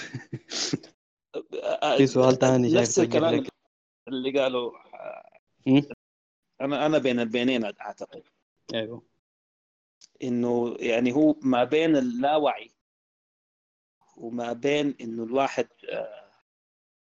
زي ما قال شوقي هو هو أشبه بتكون إنه عنده بوصلة داخلية مهما طشت لكن هي حتوديه. فهو هو فهو حيمشي يعني معاه لحد ما يشوف آخره. أنا أعتقد إنه التيه بالذات لما لما أتكلم عن آه عن عن حالة تمت بالنضج الإنساني هنا عاجب ده, ده ما إحنا في التيه يا جماعة. أصلا ده ما تمس آه الفكرة انه انه إنه آه زي ما بيقول الصوفية انه انه إنه الطريق هو نفسه آه معادل للوصول. يعني مجرد دروجك في الطريق فأنت وصلت. آه بنفس الفهم أنا أعتقد إنه حالة التيه دي هو ما side effect زي ما الناس فاهمة. أو أو أنا أنا أعتقد إنه هو هو وجود في في طور كينونته بمعنى آخر إنه اللي ربنا قال هو الذي خلق الموت والحياة ليبلوكم أيكم أحسن عملا. إنه في في اللحظات يا هو بتاعت التيه بتاعت الكآبة بتاعت اليأس دي كلها حتات إحنا لازم نوصلها في الدائرة ذاتها عشان عشان عشان ما عشان تودينا لطريق ثاني عشان ترجعنا لنفس طريقنا ده لكن إحنا بنكون يعني بنكون اتكثفنا كذات في في في وعينا في نضجنا في منظورنا فيما يلي من, من, من الأشياء في منظورنا فيما سبق من أشياء وأنت عشان كده بتحس إنك أنت إنسان جديد لكن بتخطي في نفس الخطوات اللي كانت مكتوبة عليك. طيب ناخذ الجولة دي وبعدين بعدين ناخذ أسئلة ونقفل بعد كده ولا صح يا شوقي؟ العداد عندك مش؟ آه باقي لك انت قصيدة. أيوه يبقى دلوقتي ناخذ عند حبيبنا بحر. تفضل. آه يا مرحب. آه هذه المرة آه نعود إلى البدايات الحقيقية الطفولة. آه القصيدة بعنوان يوم من كتاب الشجر الهشاب. وأنا من منطقة مليئة بهذه الشجرة المقدسة عندنا هناك. أنا من شمال دارفور وهي منطقة صحراوية كما تعرفون يعني. مثلما في أقاصي الطفولة وهي تحصن أطفالها من شرور الطيور أسرت لهم خالتي. أنني كنت أزهر في بطن أمي كعباد شمس وكانت مشيمتها الخشبية تعصر فاكهة الشمس لي لبنا دافئا. كنت خلف الشجيرة أسمع يا خالتي ذاك ما لست أنساه. ها هي الآن في خشبات الكهولة تمسح رأس حفيدتها. وهما يقطعان الطريق السريع وينتهيان إلى غابة يجهل الناس تاريخ ميلادها مثلما يجهلون تجاعيدهم في سهوب الجباه. ها هما يلعبان ككل حفيد وجدة وهي تحضن ألعابها من هدايا الطيور. ترقص أعشاشها في الرياح وتسأل جدتها عن زمان الأحبة فتروي العجوز لها من أساطير أجدادها والصغيرة تنفخ بالونة الغيم تصغي لجدتها في انتباه. كان جدي محاطا برائحة الذكريات وكان هشابا غريبا يحب الطيور ويكره ثرثرة العنكبوت وكانت هوايته صيد تلك الأغاني المطلة من شرفة المتعبين وكانت مطامحه أن تقيم الهشاب دويلتها في قلوب الصغار. وكان حنانيه من شوكه المتناثر والحسك المتربص في العشب من كل ريح ورعد وغارات نمل علينا يغار. والآن بعد ثمانين حلما أجايل جدي وقد صرت أما فيمسك كفي لنمشي وأمسك كف الحفيد. ريثما في الزمان القديم الجديد تصبحين كساعة رمل تعد دقائقنا التاليات وتفرغ لليافعين رمال النشيد.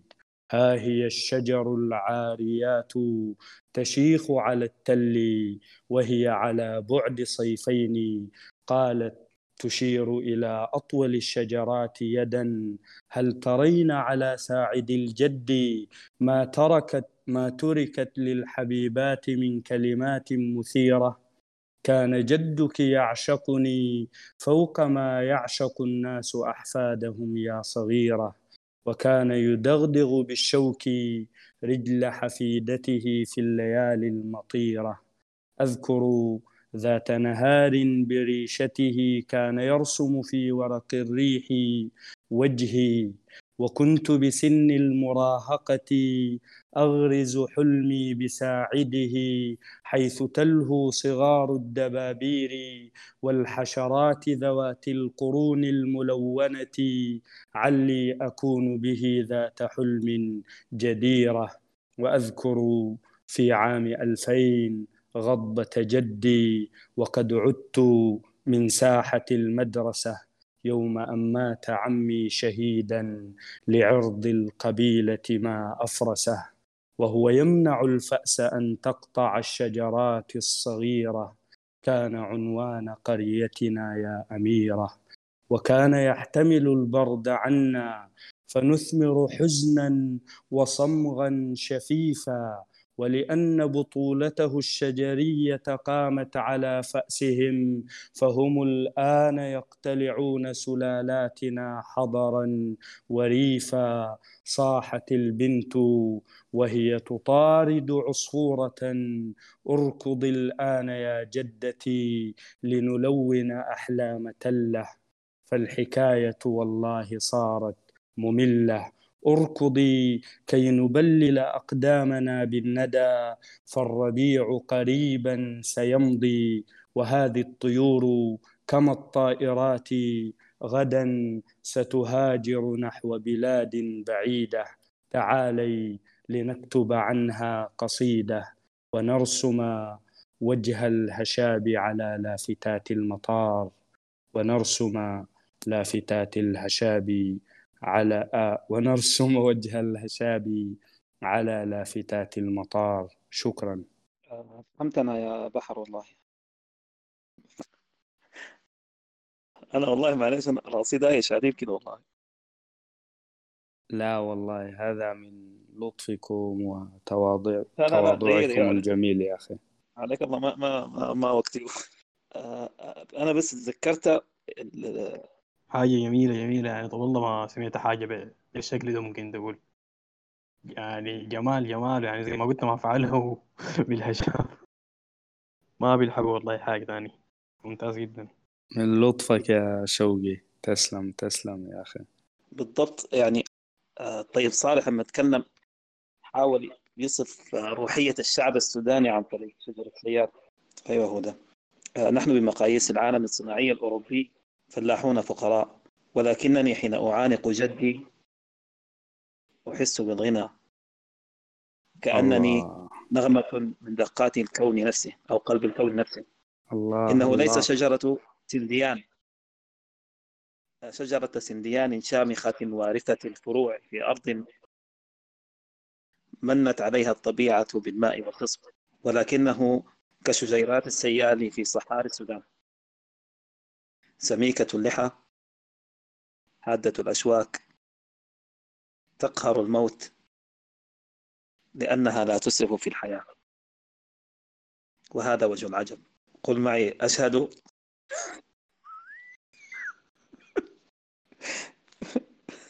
الله الله الله الله. ف... فمعليش والله يا بحر أنا أنا يعني يعني اولا بس يا ريت والله لو ترسل لنا- تنزل لنا قصيدة بالله عليك يعني. لأنه القصيدة دي دي, دي المفروض آه، يعني تقرأ على على مدى واسع أول حاجة يعني. يا آه، أنا- يا مرحى أنا مبهوت والله بجد. أنا مبهوت يعني إنه آه إنه إنه سبحان الله إحنا إحنا بنتمثل بشجر الهشاب آه، كسودانيين. لكن ما أفتكر ما أفتكر إنه في زول يعني قارب المقاربه الشعرية دي كما فعلت أنت يعني. أو على الاقل من وجهة نظري معليش يا جماعة. فانا أنا قاعد أرجف والله. يعني يعني انسوا أنسوا مسألة ال- ال- المنطقة وال- والسيرة الذاتية اللي هي اللي اللي أخذتنا عبر الأجيال. آه، أنا بتكلم عن تشخيص الشجر نفسه انه انه انه انه انه إنه شجر الهشاب دلوقتي هو مش مش مش حالة ثقافية بقدر ما هي حالة إنسانية وجودية يعني. الامتداد اللي عمله آه، حبيبنا بحر في القصيدة يعني إنه إنه ي- إنه إنه يماهي ما بين الشجر وما بين وما بين الجد وما بين الجيل اللي اللي يليه والجيل اللي يليه إنه شجر الهشاب يا يا هو- يا هنا خلنا إحنا كسودانيين لو إحنا فكرنا في الموضوع ده مع فارق إنه هشب إنه شجر الهشاب آه، يعني يقوم وحده ويموت وحده ويبعث وحده. آه، أمده آه، قصير جدا في في مقابل فهمنا عن النخل. آه، صمغه لما بينزل سبحان الله دي واحدة من الحاجات اللي اللي برضه يعني كسرتني في القصيدة إنه صمغه لما بينزل يا جماعة بينزل كأنه كأنه آه، على شكل دموع يعني. ف ف ال- ال- ال- الإحساس الحلو ده حق حق الصيرورة يعني من من جوف الحزن ده إحنا قاعدين نشوف الفرح اللي قاعد يمشي من خلال الشمس من خلال الولادة ومن خلال السيرة الذاتية دي. آه، حاجة بديعة والله يا بحر. حاجة بديعة جدا جدا الله يديك العافية. تسلم يا حبيبي يا أخي. محض محاولة. شكرا. خلاص بس نزلها لين عليك الله. ما حاضر الآن إن شاء الله. آه، طيب أنا أنا حقرأ ناموس الرمل. آه، أفتكر إنه القصيده دي كأني كأني قريتها قبل كده في ال... لكنها مناسبة جدا أصلا في مفهوم البداية للبداية. وحتاخذنا لحتة ثانية الأرض حبلى باندفاع واندفاع واندفاع للقناع. قد قالت الريح استدر لي يا إله. وأت والعراف مشرعة يداه الشمس والصحراء في وادي الرقاع. فوجدت أرضا بعد لم تأكله من سأتي ووقتا بعد لم تغزله لامرأتي. ولكن الرعاع زعموا بأن الريح رمل لا قوى. خلعوا نعالهما نعالهم بوديان طوى. إذ حركوا قدم التضاريس التي رفست حواليها من الجوع. الهتاف يفضه عرق الدموع. وقامت الأنباء تؤذن بالصراع. أفمن يكون كمن يكون ببطء محض إرادتي زبد فقط. سقط السقوط على بداهته. وضاع لما رأوني عارضا أستقبل المستعجلين بصرصر درت الهشيم وإنني الريح العقيم. أنا أنا وأنا أنا وأنا أنا. نكر نكر. داع دعانا نحن من تربت يدانا اغبرت الأنفاس فيأنا الوداع. والريح تفتح بين رجليها وتشرب. كيف تكشف غاب ساقيها ويضمئنا الشعاع؟ حمر حمر. مستنفرين بلا نفير. يا التي أقلقتنا فتهيج الطين النبوءة وارتدى العصب المموه بالصداع. زبر زبر. حمر حمر. مستنفرين بلا نفير. يا التي أقلقتنا فتهيج الطين النبوءة وارتدى العصب المموه بالصداع. زبر زبر. وظلالنا المزجات قدت من دبر. لا التبر صلصال ولا الصلصال تبر. ليت شق البحر بحر. ليت شهق الريح ريح. طارق بن الداخل العربي لا يحشو مسدسه بجوعه. طارق بن المقصد الأبدي لم يضرب بسور في رجوعه. طارق بن الليلة البكماء لم يبدو الضحية من طلوعه. لا الحدود حدودنا. ليس الغبار غبارنا. إن المناخ مكاننا إن المناخ مكاننا. نحن الخماسين البشارة. في الميادين الإشارة. نفخة أخرى. يؤرقنا القرنفل في العمر. الرمل ريح. بيد أن الريح رمل. الرمل ريح. بيد أن الرمل حر. رمل أنا ما شئت. ماذا تحترين مليكتي؟ ممن يزاحم سر صندوق اقتراع. رمل أنا ما شئت أنت وها أنا ريح كذلك. إن أنا أنا. نحن مدفوعون منا. أنت تحتدين مني. ريثما نحتد مدفوعين منا.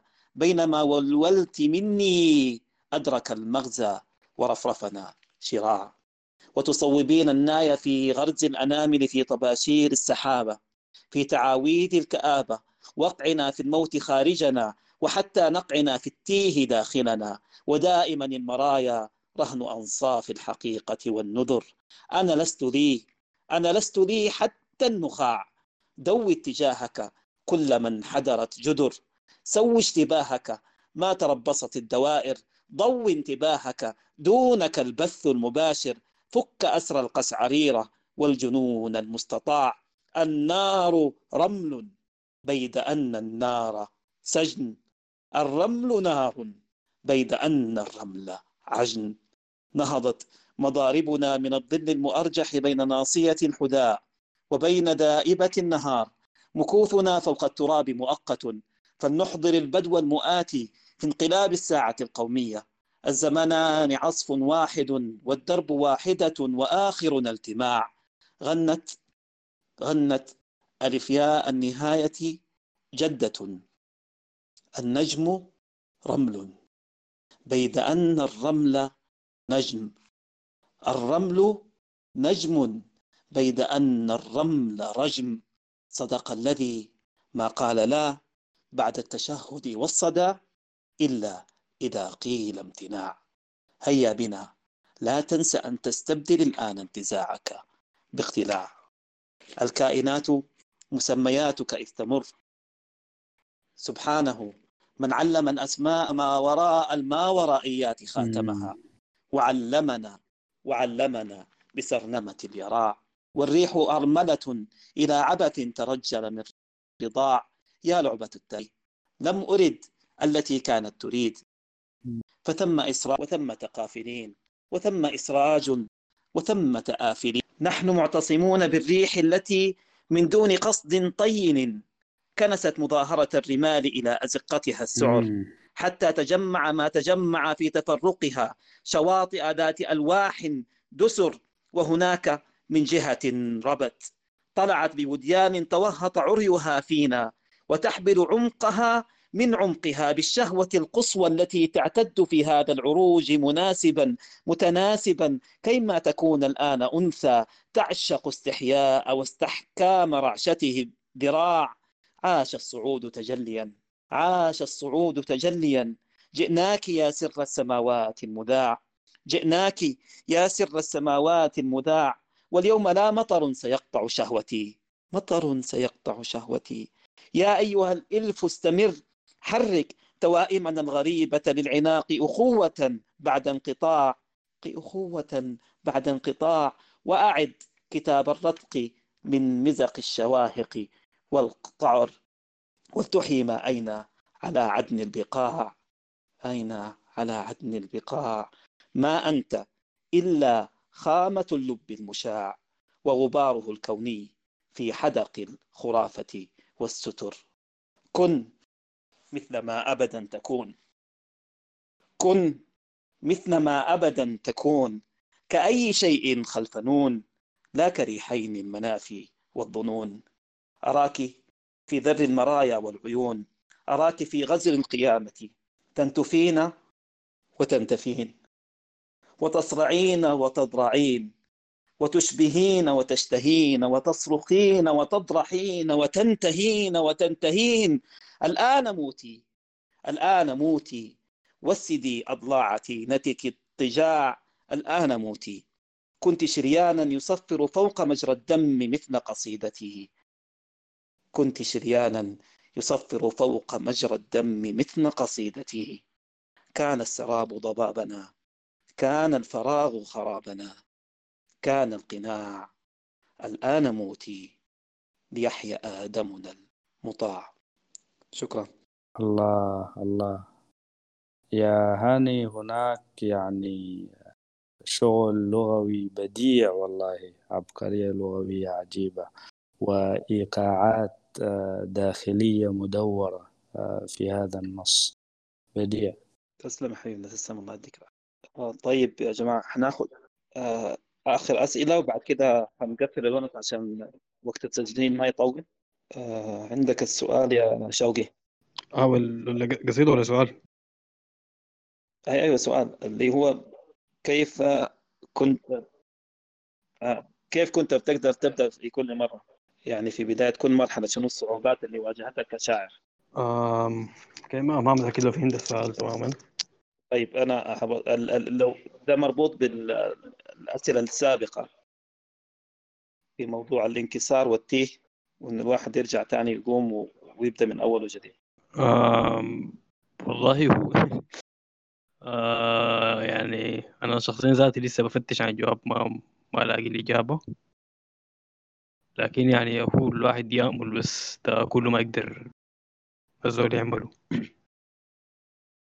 آه بس. آه، طيب حبيبنا بحر. آه في الحقيقة آه هناك آه تحديات كبيرة تواجه الشاعر والمبدع بصورة عامة في أنه يعني لابد من أن آه يخلق لنفسه بصمة تختلف عن الآخرين أولا. وهذا يعني يجعله يعني إضافة للمشهد الفني أو الشعري.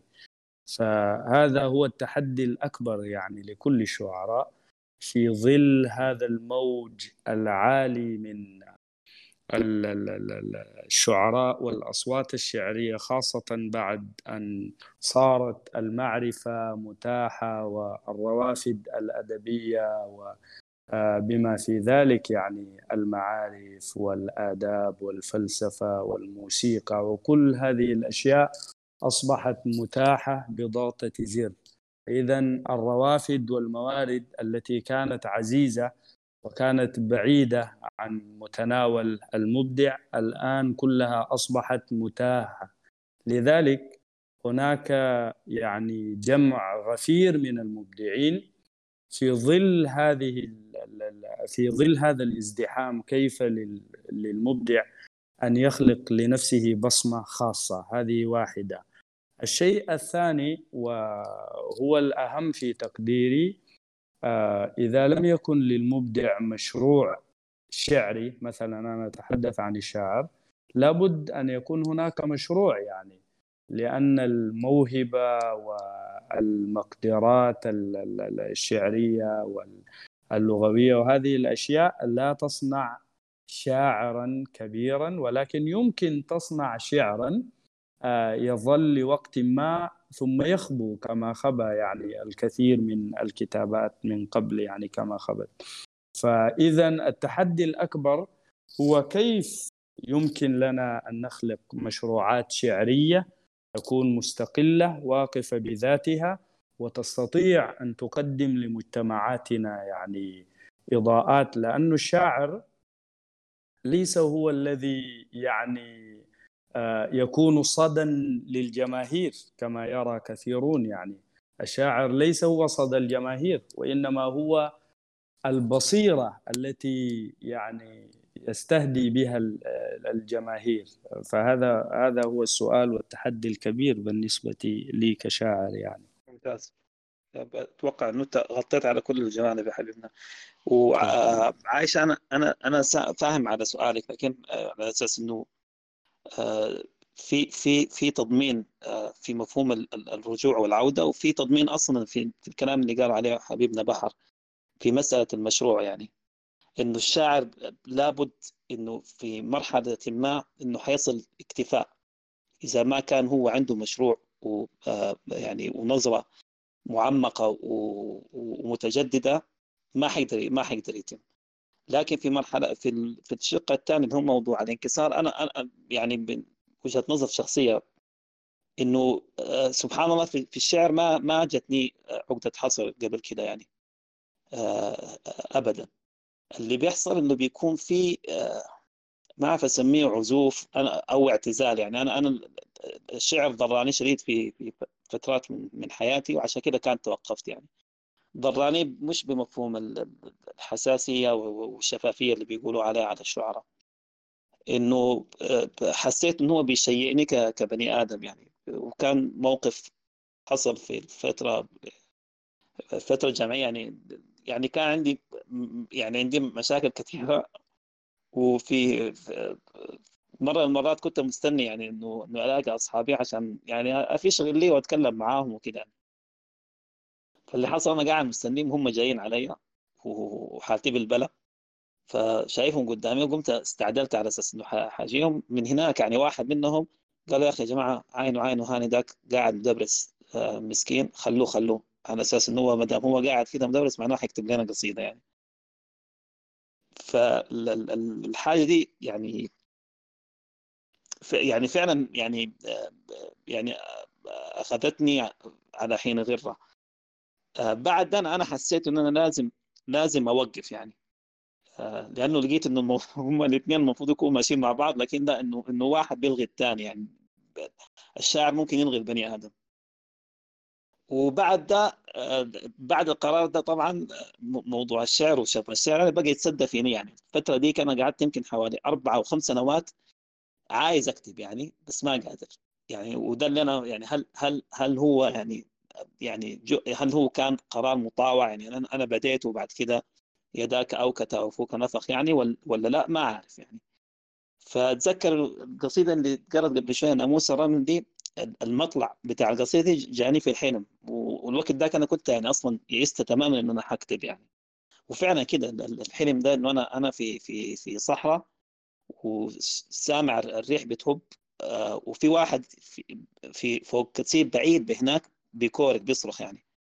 فكان هو بيقول هو بيقول إنه الأرض حبلى باندفاع واندفاع. أنا طبعا اتهبلت في الحين بقيت أجري وراه. بقول له ها تيم قول يعني. هو هو بيقول اندفاع وبيبعد.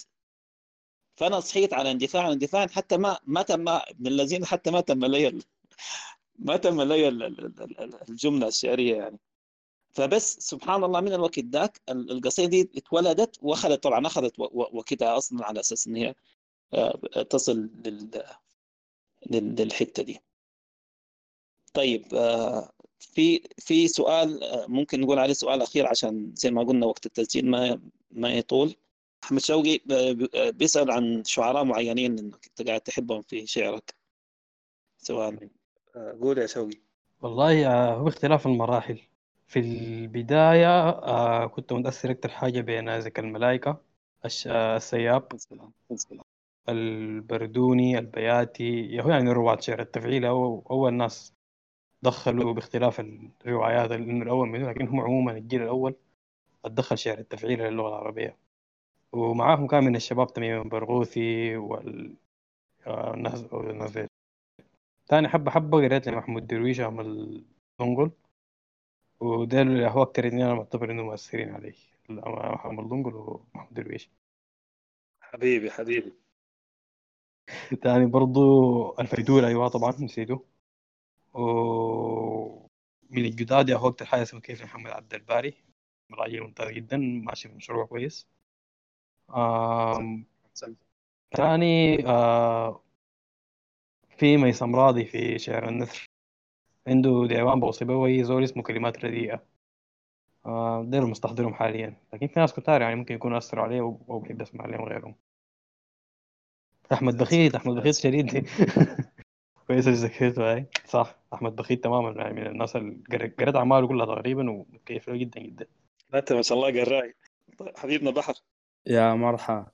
آه في في نقطة مهمة آه أشار لها أخونا أحمد شوقي وإنه هو يعني قرأ لشعراء مختلفين في مراحل مختلفة وأنا أتفق معه في هذه النقطة. فكانت هناك لحظات افتتان آه، بشعراء معينين خاصة المتنبي وأبو القاسم الشابي والتجاني يوسف بشير و آه، من الشعراء القدامى مثلا آه، أبو نواس آه، أبو نواس فترة ما. ثم بعد ذلك قرأت لأمل دونغل وهو من أحب الشعراء عندي. كذلك محمد عفيفي مطر شاعر مصري جميل جدا. سعدي يوسف من الشعراء الذين أحبهم جدا. أما الفيتوري ومحمود درويش هم يعني من أكثر الشعراء الذين يعني تعلمت منهم الكثير يعني في الشعر وفي المشروع الشعري يعني. هناك كذلك شعراء آخرون يعني بابلو نيرودا ويتمان شارل بودلير فيديريكو غارثيا لوركا وهناك يعني حشد كبير من الشعراء حتى يكاد الإنسان يعني ينسى. أما من الشعراء المجايلين هناك شعراء جميلين يعني محمد عبد الباري هو صديق عزيز وهو من أجمل شعراء هذا الجيل. وبالمناسبة لديه ديوان جديد صدر يعني قبل شهر أو أو يزيد بقليل بعنوان لم يكن لم يعد أزرقا. وهناك كذلك من الشعراء الشباب الصديق متوكل زروق و غيرهم من الجميلين عماد جبار وهو شاعر عراقي من الشعراء الجميلين كذلك هناك نعم أسماء كثيرة يعني لا, لا يسع المرء أن يحصيها جميعا يعني.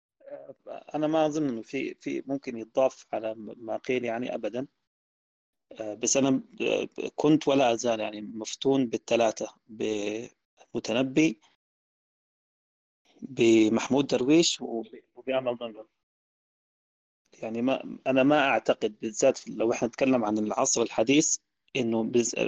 تجربة الثنائي اللي هو محمود درويش ومضنقل إنه ممكن يعني يتفوق عليهم قريبا يعني. لخصوصية التجربة أصلا وان هم وسعوا التجربة الشعرية بشكل بعيد خالص. أضيف لهم أعتقد أنا ممكن لازم أضيف اميلي ديكنسون الشاعره الأمريكية دي كانت أثرت بها جدا يعني. و لوركا أكيد. ادجار آلان بو كان برضو من من أكثر الناس اللي اللي من أكثر الناس اللي خلاني أفكر إنه الشعر ده لازم يكون ذاتي قبل ما يكون أي أي حاجة ثانية يعني. حتى لو كان سوداوي حتى لو كان كابوس يعني. لو أنتم ملاحظين سبحان الله انه يمكن طرقنا الموضوع ده في في حدوثات قبل كده انه العصر اللي إحنا فيه دلوقتي يا جماعة ما ما بقى عصر للشعر كتلقي انما تحول الموضوع ده للرواية أكثر حاجة. فوجود محمد عبد الباري الآن أنا بتكلم عن عن عن الكثافة والاحتفائية اللي أنا أتوقع إنه هو اللي رجع للشعر ده كثير من من من اللياقة وكثير من الهندام اللي هو كان فقد على مدى طويل خالص يعني. لأنه لأنه كان يعني هو رجل مقل. وفي نفس الوقت حريص جدا انه هو عنده مشروع شعر انه هو بيكمل فيه. طيب. ناخذ دلوقتي الجولة الأخيرة وبعد كده نختم. طبعا أحمد شوقي أنا ما حتى حتختم بشنو؟ ختامك آه طيب. آه آخر واحدة قصيدة اسمها البيت الأخير. آه أوكي. آه في طلب خاص يعني إنه تبتسمين حتقرا لنا الاثنين جدا تمام. آه تبتسمين فيستيقظ الهواء الميت. تضحكين فتهب العاصفة. تضحكين فيرجع الزمن إلى الوراء.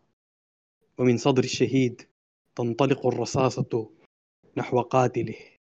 تضحكين. فيرجع الزمن إلى الوراء. يرجع اللبن المسكوب إلى إنائه. أعود بخفة إلى ما قبل النقطة التي انهار بعدها كل شيء. أختار مساراتي الجديدة بحكمة وأستمتع بالندم الجديد. القصيدة الثانية البيت الأخير. هب أنها عادت وأن العطر داخلها تحرر. وارتدى ريشا أنيقا كي يطير عبر الزجاجة والمسافات البعيدة. رافق الغيمات نحو جفافك العطش الفقير.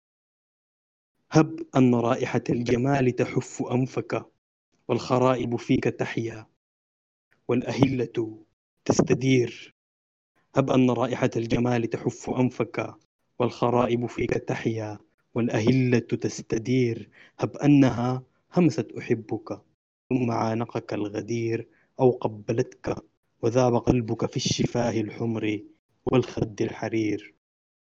الآن قل لي هل يغير كل هذا من قلاع الشوك في هذه القوافي من ضجيج الحزن في البيت الأخير؟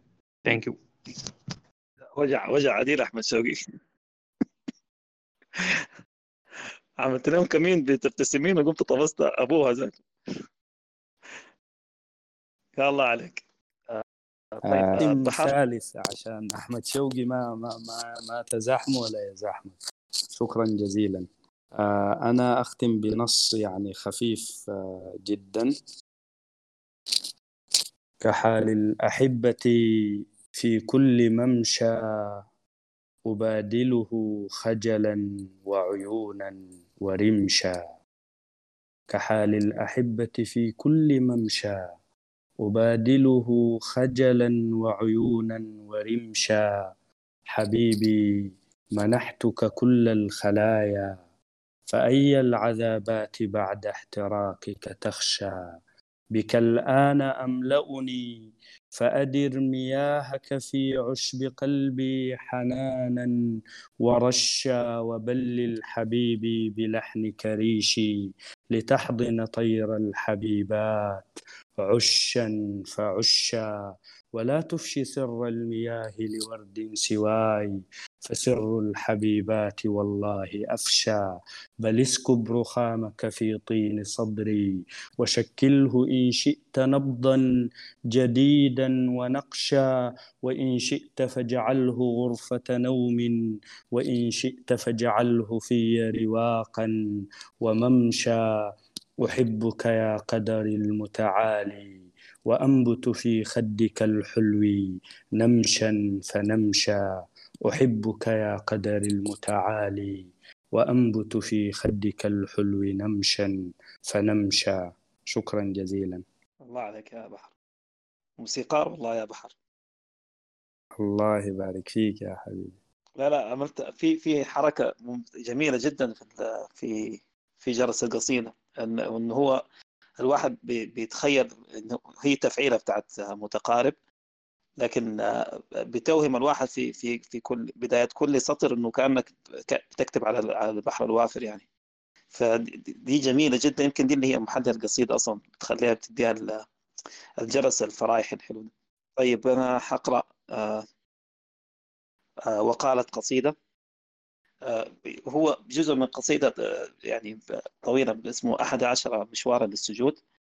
لكن ما دام إحنا في وصلنا النهايات أو البداية عشان وشايف الجو بقى فرايحي فأتوقع أنه هو مناسب. وقالت قصيدة أبوس التراب الذي لا أوشيه توقي عند ارتدائه نخلته المجدولية كي تستعيده. أبوس التراب الذي لا أمشيه فوقي صحراء سادية تتروض. أبوس التراب الذي لا أوشيه توقي عند ارتدائه نخلته المجدولية كي تستعيده أبوس التراب الذي لا أمشيه فوقي صحراء سادية تتروض. ففي أزمة الصلوات اجترحت على هيكل الأزمات تقربنت للمعجزات. شربت دمي أتوضأ بالكلمات المريبة من ريحها أتمضمض. ومن شعبنا هؤلاء الذين يطلون من خلف مرآة نيوبا وعدناك مرآة نوبا التي لم ولن تتساقط رغم تماسكها بالشظايا. ستفقس نيلا ولن تتناقض يوما بديلا. لتلك الرقاب إذا انقسم الطين عن كثب والسراب لهذا التراب سنحرسه ونوحد جيده ونطلق للبدهيات خيولا شهيده. تقول القصيده أبوس التراب الذي لا أغشيه شوقي إلا إذا ترك البحر يابسة ترك الحوت يقطينة ترك النيل أغنية تتخوض. أنا بدويه فلاحه عربيه زنجيه حبشيه بقاره الهدهد المتصوف أخرجت كفي جناحي مائين من غير سوس وغادرني العقل أعمى. يحرضني بعصا الشهوات ليبحث عن بقعة لم تطأها الغرائز. حريتي غير قابلة للظمأ وذريتي مستقاة الحمأ أودعك الآن إن شئت فانثر على الأفق ملحا ملحا لأجلي. يشعل أحداق طيفك لا مثل من نسي يذري حصيده. أنا لست أبعد من حلمكم لست أقرب من ظنكم لست أتقى حيال الغواية حظي أنا البن في شجة الرأس. حظي أنا البرق في ضجة الكأس. حظي أنا البعث من حجة الآس. قالت قصيدة أنا لست أبعد من حلمكم لست أقرب من ظنكم لست أتقى حيال الغواية لست أتم الرواية. لست ولا بد إلا عقيدة. أخيرا نعانق آخرنا. وعرجنا إلى آخر الجسر. عدنا نعانق آخرنا. نتأكد منا. مددنا سواعدنا نتحسس. بل نتأكد في البدء منها. سواعدنا. ويكأن سواعدنا اختلقت. من حقيقة فتل الزنازين والظل والليل آخره. وأخيرا ترقرق فينا الحنين وأخفض. فنزفر آخر هارمونيكا كان في جوفنا. نتوكل. نضفر أكمام أكتافنا. وهتاف يدور. سنأتي عرايا. نتقناك. هيا سماواتنا الجنز. إنا فتحناك نحو السماوات بابا. ونحلم ها نحن نسألها. أنت أية أنت؟ عاشقة البدء. ناعسة تحت ظل تملكنا. تستحي من مفارقة أن كل أنوثتها خضرها وتميمتنا أن كلا أحس على قشعريرته. ضلعه يتردد. نتقناك. إنا نتقناك. هيا سماواتنا الجنس. إنا فتحناك نحو السماوات بابا. لنا الأزرق الأسود المدلق الخالد الغض ونزجي مسافتنا. لو يجردنا سنجرجره الوقت. لو يغ... حين يغردنا سنغرغره الصمت حتى يمردنا ونمرمره الموت. حقا إلى المنتهى حقا إلى الملتقى المنتهى أيها اللازوردي ما أقصر الليل ما أطول الحلم ما أجهل الشوق ما أعرف القلب ما أبيض الفتق ما أسود الرتق. باق ترنمنا لو سكتنا وباق تضاحكنا لو بكتنا وباقية كلمات الهوى تتمخض. وجئتك وجئتك. عن حكم آخر موت أفوض لديني. جئتك من حلم آخر موت مقوض عديني. جئتك في جرم آخر موت أحرض جديني. في باطن الوعي لا وعي ظاهره. في باطن الوعي لا وعي ظاهره. وعلى آخر الليل لا بدء ساهره ما نطقت ولكنها اللحظة المشتهاة أمامك. أقسم أني للمعجزات أقيض. تمدينه لي. أفتن أسأل من اكتراث حياء ألا تسمحين. بلى. افتحه. أغسل روحي داخل نهر تخاطرنا. واقتربت. هنا كذب كان يوما مؤقتا. الآن أفتح صندوق جنز مقدس. أعتق كل الفراشات. أورق أشواك رجلي. أغرق كل دوائر بحري. أحرق كف أباريق قهوة أمي. أزلق إعثار خطوي. أشفق بالكلمات التي أفرحتك ولم تفهميها لجهلك. أشهق كل المياه التي حممتني. وأدلق حمى لعابي أقلق عض الرخيم لنهدك أنطق لا انقلاب خروجي. حينئذ حينئذ أتزمل داخل ثوب المشيمة. شكرا لكم. يديكم العافية على الونسة الجميلة جدا. يعني صراحة أنا استمتعت فيها أي استمتاع أي ما استمتاع. و... واعذرونا يا جماعة على الركاكة يعني. اللي اللي اللي سمعناه لم يكن لم يكن هينا أبدا يعني. أحب أشكر حبيبنا عمار اللي اللي اللي بدأ معنا الحدوثة وغادرنا سريعا أحمد شوقي وحبيبنا بحر الدين. نتمنى أن نلقاكم إن شاء الله قريبا على خير. في حدوثة شعرية قادمة إن شاء الله ولكم مني كل الود والمحبة والبدايات العامرة والغامرة والمنتظرة إن شاء الله.